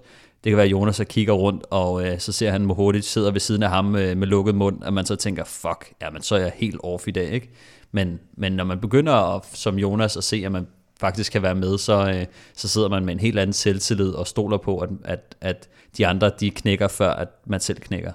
Øh, og så tror jeg, at, at når man så også har fået den position, som han har, at køre på et stort hold, at det betyder bare rigtig meget i positionskampen. Jeg ved godt, jeg, jeg nævner det ofte, øh, men det er bare så enormt vigtigt, øh, fordi at man, man, man, sparer, man kan spare så mange kræfter på at sidde ordentligt i, i et felt, og ikke skulle sidde og lave alt det der ekstra arbejde, som, som nogle af de små hold eller, eller, eller mindre kendte ryttere, de skal. Øh, så øh, når man først har vist, at man, man fortjener pladsen øh, øh, frem i feltet, så, øh, så bliver det hele også bare meget nemmere. Øh, og så til sidst så vil jeg også sige, Ja, jeg tror ikke, øh, at man kan sige, hvis han kører en 5 minutters test, så tror jeg ikke, det er ikke der, han har forbedret sig særlig meget, men, men selve den der udholdenhed i, at hvad har han tilbage i slutningen af et cykelløb, den er jeg sikker på, at, hans, at det der forbedrer sig, hans udholdenhed er jeg sikker på, har også øh, forbedret sig lidt i og med, at han er faldet godt til rette på, på World Tour, nu har, har fået flere øh, af de her hårde løb øh, ind under huden. Og det var faktisk også lidt det, han fortalte i det første interview, vi havde med ham der for en tre uger siden, at netop den her oppebakkespurt har han pludselig fået. Så det er i hvert fald et element, han har lagt på øh, repertoireet. Ja, altså jeg kender ham egentlig også stadig som en rimelig punchy rytter, der var, der var god til at sidde med på de, øh, på de mindre stigninger. Øh, men øh, så, så jeg tror også bare, at, at han måske han er også blevet, han blev så hurtigt god i, øh, på, på, på, kontinentalt niveau, at jeg tror aldrig, det rigtig gik op for ham, hvor god han var blevet øh, fordi det, det, det simpelthen gik så hurtigt, at han var øh, en, der bare var i, i midten af feltet til i toppen og kørte finaler, at øh, jeg tror ikke, sådan, han, han nåede aldrig nogensinde at få den der følelse af, at, at nu kan jeg skulle sidde i finalerne og vinde en masse cykelløb. Det, det gik sådan en sæson nærmest, knap en sæson, hvor at, hvor at han, han havde det der topniveau, og så er han jo bare en beskeden rytter, som, som måske ikke lige har tænkt, at, at han skulle sidde og, og, og spurte med nogle af de allerstørste.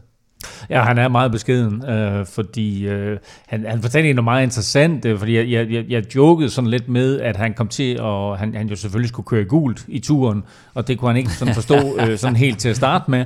Øh, og sagde, I kører da i gult, normalt gør jeg ikke. Så sagde nej, i år kører vi faktisk i sort. Øh, så Jumbo Visma i turen kommer i år til at køre i sort med en gul stribe, øh, fordi øh, at der ikke skal være noget forvirring i tv-billederne omkring den gule trøje, og så ah, Jumbo Vismas tøj. Det er meget fedt, der ikke er så mange andre, der kører Jeg skulle lige til at sige det, ikke? Altså DSM og Ineos og så videre, ikke? Så der bliver rigtig mange øh, sorte hold her. Men Ineos plejer, så skifter de til en hvid eller sådan noget. Ja, det, har de, ikke, det har de også. Ja, den der mørke røde der. Og hvad man kan være sikker på, det er Bike Exchange, de også skifter trøje. Om det, det, er jo, det, er jo, det er jo det helt store, vi glæder os til. Det er at se, hvilken trøje Bike Exchange de kommer. Altså Eller nu, EF med nu, deres uh, Mighty Dog. Det var, faktisk, det var faktisk præcis det, jeg tænkte på. Undskyld, ja, det, var slet ikke. Det var, det var den der skaktrøje. Ja, Bike Exchange har også gjort det en ja. del gange, vil jeg sige, til, til Grand Tours. Apropos førertrøje, så er vi faktisk nu op på 725 støtter på øh, tier.dk, så velkommen til alle nye, og tusind tak til alle, der støtter. Uden jer, ingen vil på podcast. Og hvis du ikke har støttet endnu på tier.dk, så er lige nu et perfekt tidspunkt, fordi nu bygger vi faktisk op til en øh, fed præmie, når vi rammer de magiske 750 støtter. Vi har selvfølgelig vores Velropa Cup, men Kim, vi skal have noget ekstra i puljen. Skal vi? Hvad, hvad lægger vi ud med? Vi lægger ud med, øh, Stefan han sidder nærmest ovenpå det, kan jeg se. En ja, øh, Velropa kasket, kan jeg se, der ligger ja, der i hvert fald. det er fed, den der. Ja, det ved jeg ikke. Det er, det er jo meget individuelt, det, vil jeg ved, Det ved jeg ikke. Vi prøver på at tælle den her kasket op, og så siger jo, du, det men ved der er jo, nogen kan bedst lide den ene, og nogen kan bedst lide Ej, den anden. Det er Kim, han, kan, ikke, han kan bedst lide den helt originale fra, den helt originale, fra, fra 10 år siden. Ikke? Den sidder rigtigt på dig der, Stefan. Jeg synes, det, det, jeg synes den der er rigtig. Den sidder Jørgen Markusen, den der. Det gør den skal lige sidde op. Og så noget, noget drikkedunk kan jeg også se uh, mit øje for, for øje på, havde han sagt, uh, fra Campione. Der står Campione på. Der står Campione på i hvert fald. Jamen, øh, det er altså det første, vi smider i, i puljen ja. her. Så øh, en øh, super fed, synes jeg, vel Europa-kasket. Og så altså Men det, en, det er øh, først til, hvornår er det til? Det er til 750? Det er på 750. Det er 750, ja. Der, der, der trækker vi lov om det. Så det smider vi altså i puljen her til at starte med. Så bygger vi op øh, imod de 750 og trækker lod blandt alle støtter på det tidspunkt. Men øh, vi skal naturligvis i dag have trukket lod blandt alle, der støtter om en Velropa Cup. Og øh, Stefan, der har du jo øh, fundet en heldig vinder.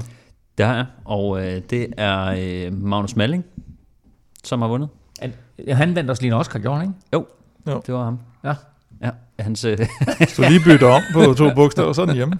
Ej, det var vist Magnus Milang, der vandt en, ja. øh, eller var, eller var en, en, en, del af druk. Men det, eller var det Søren Malling? Han var ikke med? Nej, han var ikke med. det var, ja. Godt. Nå, undskyld, hvad sagde du? Erik Malling. Med? Magnus Malling. Magnus Malling, og heller ikke Erik Malling. Erik Balling for helvede. ja, ja, med. Erik Malling. Erik Malling, nå, godt. Magnus Malling, jamen fedt, mand. Ja, øh, tusind tak for støtten, Magnus, og tillykke med din uh, nye Velropa Cup. Uh, husk, at når du støtter Velropa podcast, så er beløbet valgfrit, og du donerer først, når vi udgiver en ny podcast. Og når du så donerer, så deltager du altså automatisk i lodtrækningen om vores nye Velropa podcast, og altså snart også omkring den her store uh, pulje af præmier, vi er ved at bygge op. Du finder link både på velropa.dk og på tier.dk. For alle vores lodtrækninger, der gør vi det jo på den måde, at for hver fem, du donerer, der får du et lod i puljen, puljen, så jo større beløb, jo flere lodder, og dermed altså større chance for at vinde. Så mange tak for støtten, og tillykke både med Oscar og en Europa Cup til Magnus Malling.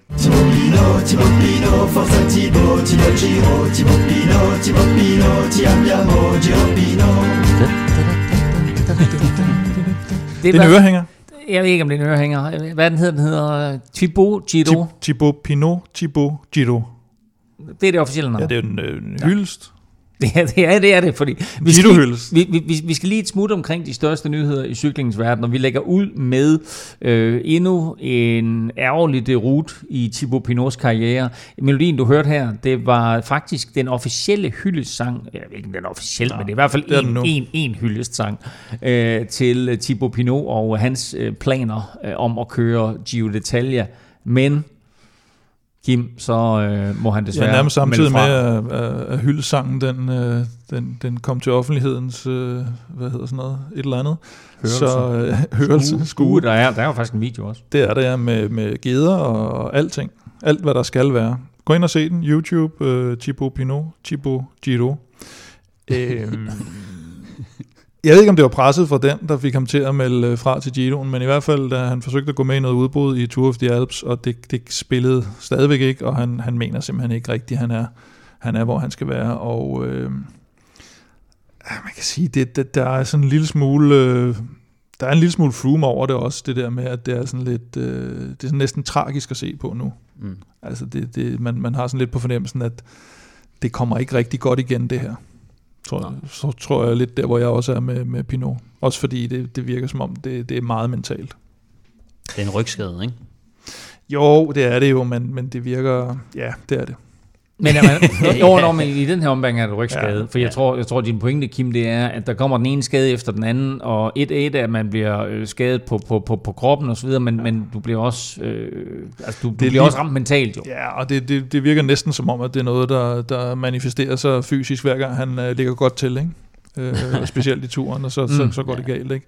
Og det er sgu lidt ærgerligt, fordi han er en fed rytter, og, øh, og, og har jo også, har, i nogle af de her Tour de France, man har set ham, har han jo været altså, måske den bedste bjergrytter overhovedet.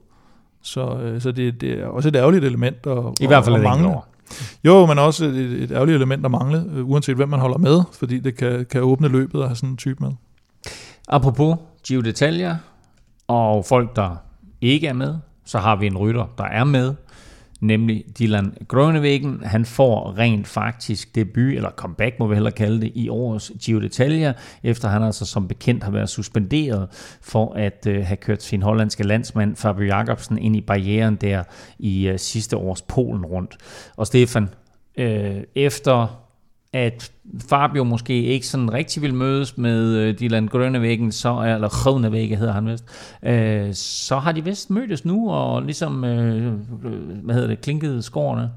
Ja, altså, vi, ved, vi ved jo ikke helt, hvad de har snakket om, men, øh, men, men Grønnevæggen har jo sagt, at øh, de har nu mødtes øh, for en, hvad en to år siden og, og privat og, og snakket lidt ud og har, ja, kan man sige, talt lidt om episoden, og nu er de begge to, øh, nu er Fabio Jacobsen tilbage på cyklen heldigvis, og øh, Kronevæggen skal til at gøre sit comeback, øh, og øh, der har jo været så meget øh, kritik af ham, øh, og den episode, at øh, jeg tror, det har betydet meget for ham, i hvert fald at få sagt undskyld og lige få talt, øh, talt ud om, om tingene.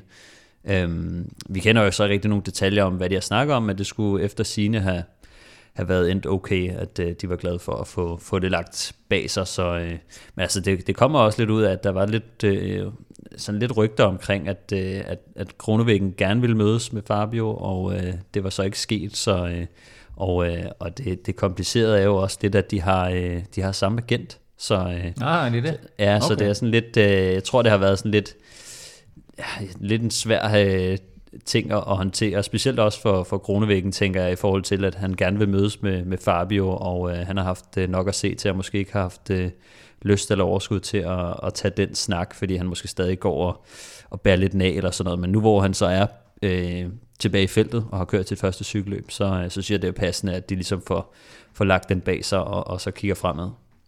Nu forestiller mig ikke, at øh, Fabio Jacobsen han er med i årets øh, Giro d'Italia, men øh, det er Groenewegen altså.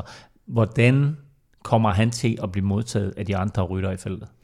jeg tror, øh, det bliver spændende at se, og han, øh, jeg tror selv, han er lidt øh, nervøs og spændt på at se, hvordan de andre går til ham, fordi at, man kan sige, en ting er, når han begynder at bevæge sig frem i feltet, hvordan reagerer de andre på, at han er der, og hvis der nu det kommer jo til at ske igen, at der skal deles en lille skulder ud og kæmpe som nogle placeringer, men øh, til at starte med, så kunne jeg godt forestille mig, at han passer lidt på, hvad han, øh, hvad han lavede af, af farlige manøvrer i, i sådan nogle spurter, så jeg øh, tror, han øh, kommer til stærkt tilbage. Han siger selv, at han er god form og sådan noget, men men hvis det bliver en lidt bøvlespurt, så tvivler jeg lidt på, at vi får ham til at se uh, sejre lige i starten i hvert fald.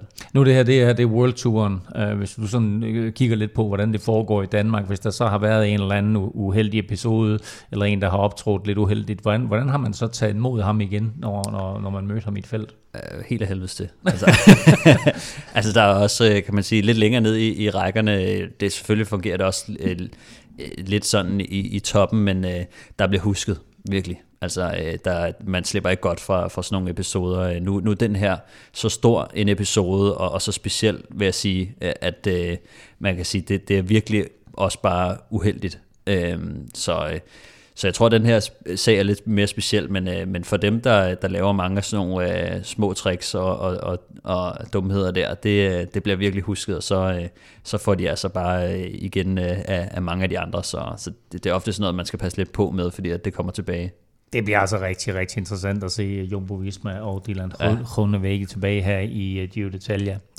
Kim, uh, en anden hollænder, som vi jo mm. har talt alt, alt, alt for lidt om i Vil Europa podcast, det er en kvinde, og hun hedder Puk Moonen, og uh, grunden til, at vi skal tale om hende nu, det er fordi, der er opstået ballade. Der er ballade nu. Uh, ja, hun uh, skulle faktisk have været med i Liège-Bastogne-Liège, hun har jo ikke været en af de hollændere, vi taler meget om, der, der dominerer kvindecykling lige frem. Øh, men øh, hun skulle jo simpelthen have været med der, og så melder hun afbud lige, lige op til løbet, hvilket satte øh, holdet i en lidt dum position. Og hun mener simpelthen, at hun fik øh, panikangst under en øh, træningstur, og, og mener ikke, hun er klar til den her store slags opgaver. Og øh, man kan sige, det kommer så ovenpå, at hun også lige havde glemt at få taget nogle af de her coronatest, der er ret vigtige at få, at få taget i de her tider, hvis man skal være i den der boble med, med holdet der, bingo-holdet, som hun, øh, som hun kører for. Så de er ved at være lidt, øh, lidt, lidt småtræt af hende, og som siger, de betaler en, øh, en stor pose penge for hende. Nok mest for hendes øh, 536.000 følgere på Instagram. Hold da kæft. Det er alligevel en chat, og det giver nok også noget markedsføring, men, øh, men nu, nu, er de, nu er de ved at være lidt trætte af hende, og, og på hendes øh, resultatliste for i år, der står der en øh, DNF fra det lille belgiske løb, Runde de Moskron, og det er det. Så øh, jeg tror måske, det er ved at være... være Til gengæld har jeg set, at hun har formalet sin lejlighed i overalls. Ja, det er rigtigt, ja. Det er rigtigt, ja.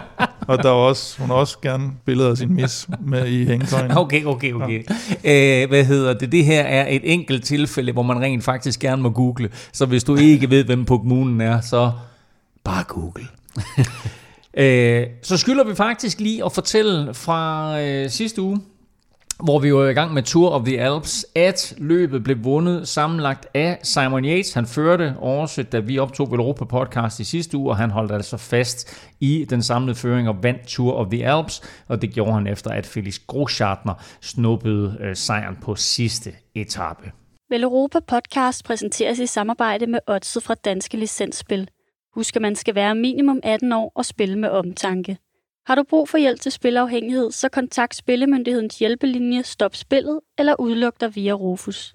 Lige om lidt får du spiltips praktisk samarbejde med Odset fra Danske Spil, men først skal vi igen lige tilbage til Romandiet rundt og tage et kig på de kommende etaper. Løbet består af en prolog, fire etaper og så en afsluttende enkeltstart. Og der tænker jeg bare lidt, Stefan, er det ikke sådan for meget af det gode, når man har både en prolog og en enkeltstart, og de kun kører seks dage?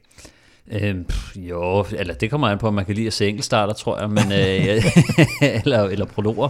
Men øh, det er jo noget, som de har gjort flere gange i, i Romandiet i hvert fald. Altså, de har gjort det også i, i 19, øh, i 2019, 2017 og, og 15 og, og, og lidt flere gange nedad, så de, de har ofte haft det med på den måde. Og de har jo ofte eller også haft en, en god øh, svejtisk enkeltstartsrytter mm. på et tidspunkt. Så det kan jo godt være, det er lidt efterslæb for det. nemlig.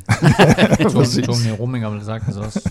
ja, det er ikke engang løgn. Men jeg synes også, det, det er jo heller ikke nogen øh, pandekage flade kedelige enkeltstarter, de kører som regel. Det er, der plejer at være en lille... Ja, hvad synes du om det? Altså, det, jeg tænker, en prolog og en enkelt start på seks etaper, er det ikke lidt, er det ikke lidt meget? Prologen er jo en lille smule bare for at, at sætte det i gang. Ikke? Ja, I stedet for en holdpræsentation. Ja, i stedet for at stå på en scene, så kørte lige rundt ja, i 4 km. Altså, vil sige, i, i Tour de France synes jeg, det er spændende, men i de mindre løb, øh, så synes jeg ikke, sådan en prolog er, er specielt sjov at se på. Men jeg kan godt lide enkeltstarterne, specielt hvis der er sådan en, en lille bakketop, hvor der er en mellemtid og sådan noget. Og så er der sådan lidt så kan der ske ja, lidt. Men det, hvis det er en, det, hvis det, det er en pandekageflad ikke start. tilbage til. Øh, Magnus Kort var med frem i dag på den officielle ja. første etape, som jo egentlig var anden dag, de kørte, men altså den, den hedder første etape. Vi, øh, og hvis jeg nu tager de rød-hvide briller på, Kim, så synes jeg ikke lige frem, at der er nogen af de kommende etaper, der sådan indbyder til en dansk etapesejr. Nej, det skal nok være, være kort på, på tredje etape måske, men øh, ja, det, den, øh, den, den bliver nok lidt svær i, i det her løb. Det er nok, vi skal nok ikke sætte næsen alt for, alt for højt op. Øh, Romandiet rundt foregår i Schweiz, hvis nogen skulle være i tvivl, og øh, Romandiet det er sådan den primært øh, fransktalende del dernede i det sydvestlige område, som grænser op mod Italien. Øh, anden etape er på 165 km. Den går fra øh, La Neuville til Saint-Imier. Øh, Kim, øh, sæt et par ord på øh, anden etape der. Ja, men der kommer, der er faktisk seks kategoriserede stigninger på etappen, og man kan sige, at de fem første, øh, jeg er ikke engang sikkert, de får lavet så meget øh, ravage i det. Måske kører der et udbrud på dem, men, men så kommer der den her kategori 1 stigning, øh, der, der, der har top kun 20 km fra målstregen, og det er altså 7,8 km med 6,7 procent i snit.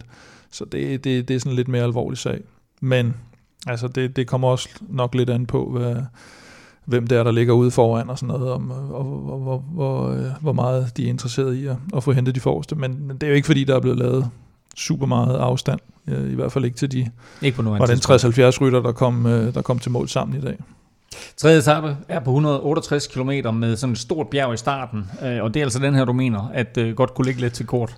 Ja, fordi der skal de ind og køre sådan nogle, øh, nogle tre afsluttende omgange med, med, med to kategori 3 stigninger, øh, og lidt, lidt aller i dag faktisk, og øh, den sidste, den topper 9 km fra målstregen, og øh, man ved jo, at Magnus kan sidde med på de her mindre stigninger, og også nogle gange de, de mellemhårde stigninger, så problemet for ham er jo netop, at, at Sakkerne og på Helge altså også med, ikke? og det, det, det er lidt nogle tunge drenge og nogle, nogle udholdende øh, sprinter, der, der helt klart sidder med hjælp, øh, selvom sådan nogen som Viviani måske bliver sorteret fra som i dag. Og så kommer fjerde etape, og det er vel, hvad vi godt kan tillade os at kalde for løbets kongeetappe med over 4.000 højdemeter og mål øh, efter en øh, rimelig bare stigning i over 2.000 meters højde. Ja, jeg, jeg tror faktisk kun, den er 1900 et eller andet meter. Jeg tror, den stod til 2076. det kan godt være. Det kan godt være. Den hedder i hvert fald Jong 2000, Øh, og jeg, det ville jeg være synes, ærgerligt, hvis den kun var 1900. Ja, det er det faktisk lidt. men, øh, men det kan være, at der er en eller anden spurt eller sådan noget i, i 1900 meters højde. Jeg synes personligt i øvrigt, at alt noget med 2000, altså hvis du har et produkt, altså en af støvsuger, der hedder noget med 2000, det er bare fedt. Altså det er fede navn. Ligesom Nimbus 2000. Fona 2000. Altså, ja, Sport 2000. Det, altså, det er virkelig fedt. Og det her bjerg, det tror jeg godt, man kan glæde sig til, fordi det er altså en 20 km lang stigning, og så kan man tænke, ja, okay, så stiger den jo ikke så meget, men 7,6 i snit over 20 km. Det, altså, talmæssigt, der minder det mest af alt om noget Mont Ventoux. Så ved jeg godt, at øh, det, de skal nok ikke op igennem en skov og op i et, øh, et skaldet sne, øh, hvad hedder det, stenlandskab.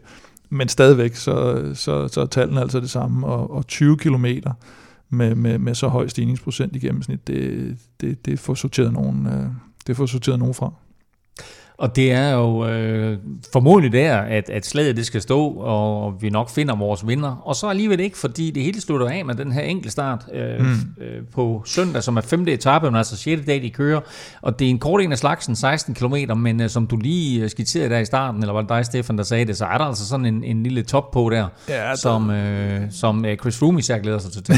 ja, det tror Den er også brostensbelagt jo, faktisk den første stigning, der kommer. Okay, ja, der er sådan en lille, en lille mur, eller rampe, øh, i starten, og på, men den er, jeg tror, den kun er 800 meter, men altså med over 13 mm. procent i gennemsnit, så det ødelægger i hvert fald rytmen for de fleste. Hele Koppenberg, de skal på. ja, det er fuldstændig vanvittigt at lægge sådan en ind. Ikke? Det, det spolerer. Heldigvis kan man sige, ligger den relativt tæt efter starten, fordi det er lidt irriterende, hvis den ligger midt på sådan en, ikke? og du har fået godt gang i... i de, de starter jo med at køre lidt nedad, og så banker de bare direkte ind ja. i sådan en brostensvæg ja, der. det er, det er noget forfærdeligt. Skønt start. Men i det hele taget, let kuperet terræn øh, resten af ruten, så, så, så det, altså, heldigvis for, for nogle af de her bjerggeder, så, så er det noget, de måske også kan komme sådan relativt fornuftigt henover. Og øh, jeg tror, det sad vi også og talte lidt om, at øh, jeg tror, det bliver afgjort lørdag. Altså, der bliver lavet så stor mm. forskel, mm. At, at det skal ikke... Men det er jo klart, hvis der kommer to samlet til mål øh, lørdag, så, så ja, ja. bliver det jo enkeltstart, der bliver afgørende. Men det er jo altså også sådan nogle stigninger her, som øh, vi er vant til at se i Gio Detalje, og som Gio Detalje har taget til sig igennem de seneste øh, 5, 6, 7, 8 år. Øh, så det er jo klart, at det er noget, som, øh, som er godt at ligge og, og træne på, inden man skal ned og, og ramme de her øh, store og stejle stigninger i Italien. Vi skal have lidt øh, spiltips på banen, og øh, de er alle i dag til Romandiet rundt. Vi lægger ud med Europas vinder, hvor vi jo ramte plet i sidste uge, Stefan du nævnte det i starten, Tadej Pogacar anbefalede vi altså som vinder af Liège Bastogne Liège til odds 7,70. Den, øh, den gik hjem, og der var nogen, som var hurtige og heldige nok til lige at få den til 77, inden den altså øh, faldt drastisk. Jeg glæder mig meget til, hvad du har til os i dag. Ja. Er vi oppe i samme kaliber? Mm, Nej, det er vi ikke. Æ, øh, men jeg så, var meget Kim skrev faktisk lidt om, når Kim han var meget opsat øh, på øh, Europas vinder øh, den her gang, så jeg tror, han kan få lov at... at jeg får simpelthen lov ja, at, at, at tage slaget, når den ikke går hjem også. Øh, nej, den går helt sikkert hjem, fordi vi har taget øh, Stefan Kyng foran øh, Filippo Garner på den afsluttende enkeltstart. Oh, oh, oh, foran Garner? Ja, foran Garner. Og det er netop fordi, den er kuperet, og fordi Køng jo vandt det her øh, lille, nu kan jeg ikke huske, hvad det hed, det der løb, han vandt øh, sammenlagt, hvor øh, Enrik Mas skulle have vundet, det var Valenciana. Ja. Og øh, så han er i god form, og på sådan en 16 km er jo ikke en lidt længere distance, ja, men det er en, Vi snakker uslåelige garner, som det er mere, kan slås. Ja, men nu skal han, han måske... på prologen også. Han, bliver, ja, han, øh, han var ikke så god på, på prologen i forhold til, hvad han plejer at bare tage den, mm. øh, som, som, øh, som øh, så lidt som ingenting. Og måske skal han også ud og hjælpe sine holdkammerater lidt, nu når de har, har strammet mm. hele podiet op der og lagt sig, lagt sig i stilling mm. her. Så jeg tror egentlig, at øh, Køng måske kan komme lidt lettere igennem, og, øh, og så passer den sidste enkeltstart måske også lidt bedre til ham, ikke mindst den der stigning. Ja, han kender nok området en lille smule bedre måske. Ja, i lidt hjemmebane, ja. Og øh, i, i Tirreno, den afsluttende enkeltstart, der slog Kyngen jo også øh, Garner, så øh, det er ikke fordi, at det er sådan helt øh, trukket ud af røven her. Den, nej, nej. den er ikke trukket ud af røven, Nå, ja. Den er, øh, den er boostet, og selv med boost, der kommer den altså kun op på 2,0, og øh, hvis, øh, hvis det går, som det plejer at gå, så falder det jo altså lynhurtigt, så skynd dig ind og, og, og spille den. I øvrigt, øh, det har ikke noget med det her odds at gøre, men jeg så, at øh, Rohan Dennis udtalte efter prologen, at det virkelig var begyndt at spille for ham igen mm. med øh, enkeltstarterne. Og det kan godt være sådan lidt bekymrende nyheder for de andre enkeltstartspecialister. Jo, men det var jo også en, kan, altså, det var en vanvittig tid, han satte jo, ikke? Han slog, jeg tror det var Bissiger, han slog, da han øh, kommer ind og sætter ny bedst tid, og de andre sammen havde jo ligget der inden for et sekund, to sekunder, et sekund, to sekunder og så slog den med 10-11 sekunder lige pludselig. Og det, altså på 4 km, der, der er det altså en ordentlig røvfuld. Vi skal videre med vores spiltips, og vi skal til øh, Stefans staldtip. Mm. Ja, og der skal vi til de sikre penge igen. Nu missede jeg jo den i øh, sidste uge, desværre. Øh, I og med, at øh, Schachmann og Boreholdet ikke øh, kom på podiet, men øh, den her gang, der går jeg efter øh, Miguel Angel Lopez, Superman Lopez, og øh, jeg tror på, at han går i han kan sagtens køre i top 5 i, i Romandiet rundt, og det er, som, som Kim nævnte, så tror jeg også, at øh, den her Tion 2000 stigning her, den kommer til at, at, at sætte klassevangen rimelig tungt. Øh, og, uh, og jeg tror, han kommer til at være der. Han, han plejer altid at være super klar fra start af, uh, så trods han har været ude med nogle skader, så, uh, så, så, uh, så regner jeg med ham. Han uh, giver uh, odds 2, uh, har vi fået en boost op på, på at han ender i top 5 sammenlagt. Og, øh, det er sgu ikke meget stalt over. Det er kraftigt fedt spil, det der. Det kommer jo på, hvor mange penge man lægger på den. Altså, ja, det er det. Hvis du lægger en million. Altså, øh, hvis du lægger pensionen på, så øh, går det stærkt, ikke? Uh, jamen, uh, sådan. Det var altså to gange, to gange to i odds her, så uh, nu kunne jeg godt tænke mig, Kim, at du i Blæsners podie ja. lige opper den lidt. Ja, nu skal vi, nu skal vi op på, på den store klinge. Uh, og det bliver med Michael Woods, som jeg jo synes har set uh, rigtig godt ud uh, på det seneste, og heldigvis har kørt lidt, øh, lidt gode resultater ind til, til Israel. Og øh, på podiet i Romandiet rundt, der giver han simpelthen odds 9. Wow. Bare for en podieplads. Hold da op. det synes jeg er værd at, at, at sætte sådan en lille skilling på. Så skete der noget. Skal han ikke køre for Froome? det kan vi så nok godt være sådan relativt sikker på, at han ikke skal. Det er delt, delt kaptajn. Del kaptajnrolle, ikke? Nå, men der har du altså øh, de her tre spiltips. Der var to gange to, nemlig øh, Stefan Kyng foran Filippo Garner og øh, Miguel Angel Lopez i top 5 samlet i Romandiet rundt, og så altså Plæstners podiet til sidst her. Michael Woods ender på podiet i Romandiet rundt. Det giver odds 9. Det var Spiltips bragt i samarbejde med Oddset fra Dansk Spil.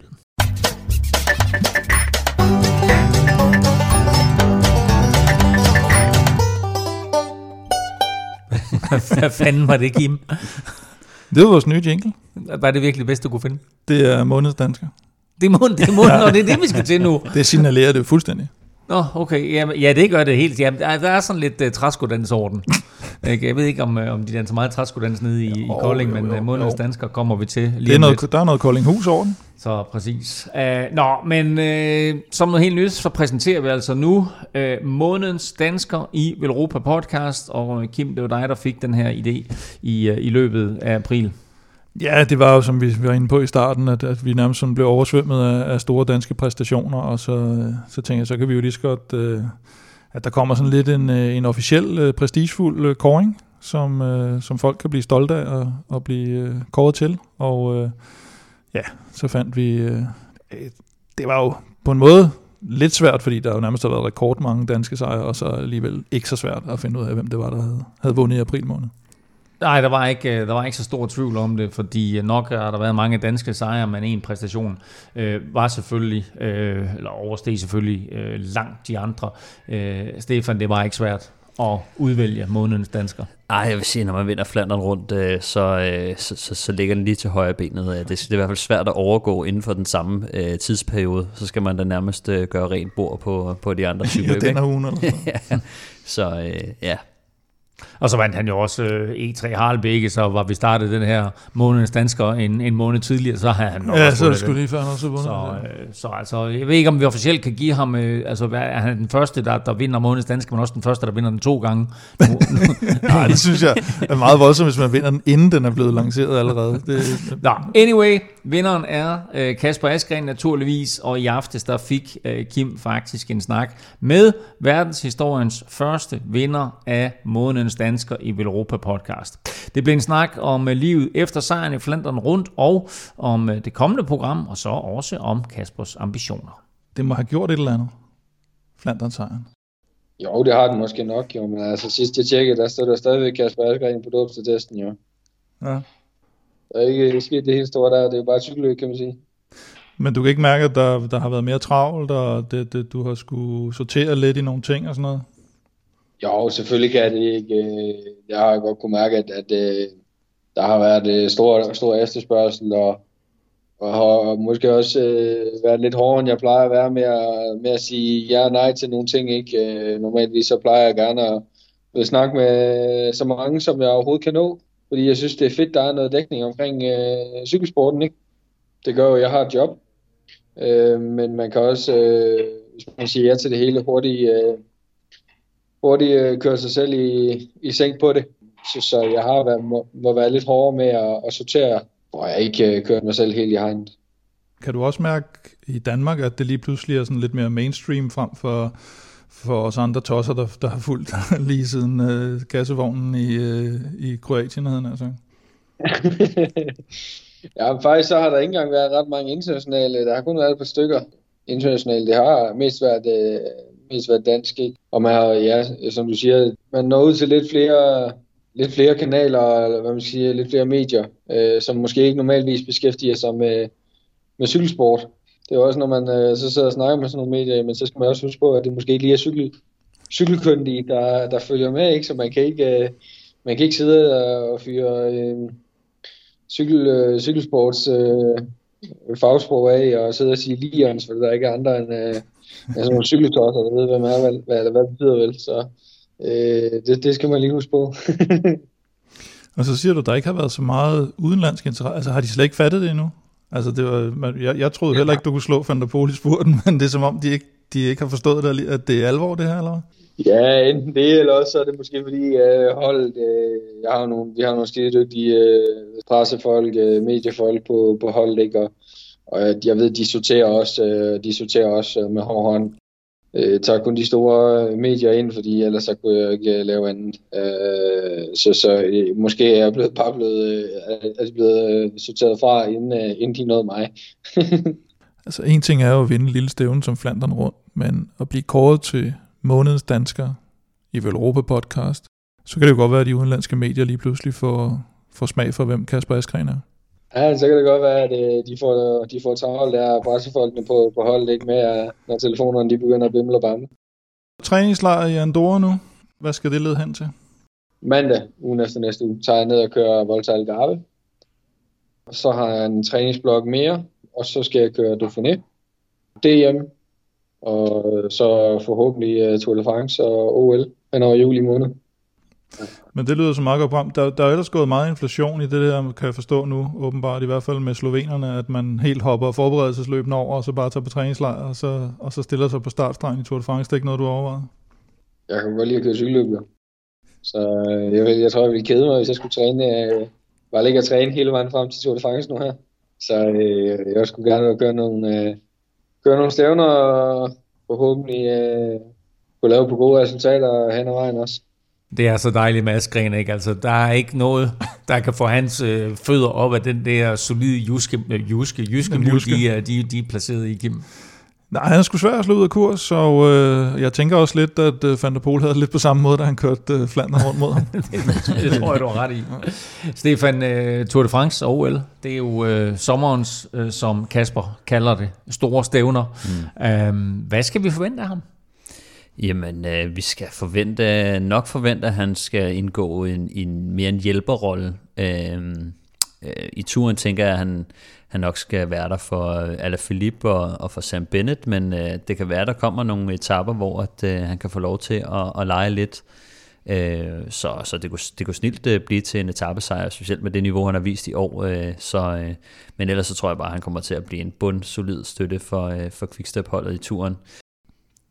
Og så har han jo fortalt til os, at øh, han vil bruge Tour de France øh, som optag til, til OL i enkeltstart, hvor han jo også har, har store ambitioner øh, med rette, så, øh, så det, bliver, det bliver spændende. Jeg ved ikke, om han skal køre linjeløbet nu, selvom det kunne, det kunne faktisk give god mening at tage ham med der også. Øh, jeg tror kun, vi har øh, vi skal komme til at have fire mand med, og øh, det bliver jo nok øh, Fuglsang og, og Vingegaard, kunne jeg forestille mig, øh, i og med, at det er sådan rimelig øh, rimelig hård rute, men øh, hvem de sidste to bliver, det, det ved vi ikke, men, men nu hvor han alligevel er der for at køre start, så kunne det godt være, at, øh, at han også tog øh, linjeløbet med. Hvem, hvem kunne vi forestille os med her? Så, øh, Mikkel Honoré for eksempel? Eller? Øh, Niklas E., hvis vi snakker bjerge, det er noget Mount Fuji, der skal, der skal bestiges, havde han sagt.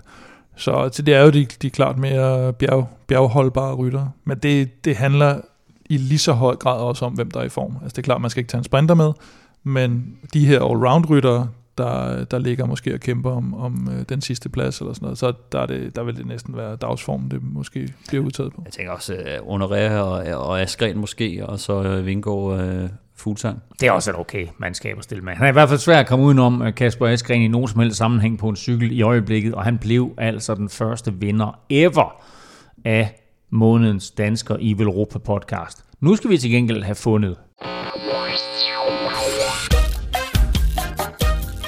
vinderen af dagens udgave af Velropa-quizzen.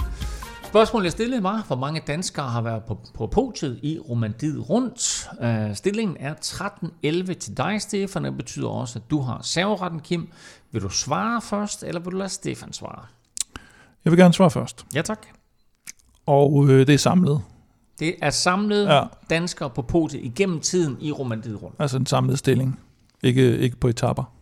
Kun en samlet stilling, korrekt, ja. ja. Godt. Jeg siger 0. Du siger 0? Ja. Altså, Stefan? Du, du, du, du dummer dig jo rigtig meget ved at, ved at udnytte saveretten den her gang, jo. Jeg siger 1. 1? Øh, har du bud på, hvem den ene skulle være? Øhm, jeg tænker sådan noget på hamburger eller sådan noget. Ah, Bjørn Ries måske. Ja, eller lidt længere tilbage. Måske Leif Mortensen. Ja, det er måske. godt bud, Leif Mortensen. Men han har ikke været, for der har nemlig ikke været nogen danskere. så er det måske meget godt at bruge serveretten. Ja, man kan jo ikke sige, jeg kan jo ikke sige det samme jo. Men, Nå, det er derfor, jeg tog serveretten jo. Så vi har faktisk aldrig haft en dansker på podiet i uh, Romandiet rundt, og det får vi. lortequiz. Og, det, og det, får, vi- det får vi heller ikke i år, kan jeg godt uh, garantere. Men altså reducering, Kim, et enkelt point til dig, og dermed altså nu en ny stilling, der hedder 13-12. Vi er tilbage i næste uge, hvor vi kigger frem mod årets første Grand Tour, når Giro d'Italia skydes i gang. Øh, tjek vores hoodies og trøjer på shopvelropa.dk, og i anledning af Giroen er der altså også mange af de her øh, sådan ret fede italiensk inspirerede t-shirts. Du kan følge Velropa og Kim på Facebook, Twitter og Instagram. Det sker på Snablag Velropa, og Stefan finder du som altid på Twitter på Snablag Stefan Djurhus. Undertegnet finder du alle steder på Snablag NF Elming. Vores øh, Zetland-tilbud fungerer stadigvæk på zetland.dk-velropa, og det gør vores BookBeat-tilbud også. Brug koden Velropa for en gratis måned, og så kan du faktisk gå ind lige nu på velropa.dk øh, og tjekke alle vores partnere ud. Øh, både de her to, men altså også Hello Fresh og øh, Odds for Danske Spil. Og hvis du ikke ved, hvad du skal lytte til lige nu, må jeg så anbefale NFL-showet, hvor jeg sammen med Thomas Kvartrup kigger frem mod weekendens NFL-draft og kommer med vores bud på, hvordan første runde går. Tak for nu. Tak fordi du lyttede med. Tak til dig, der støtter på tier.dk og naturligvis vores partner HelloFresh og Odds for Danske Spil.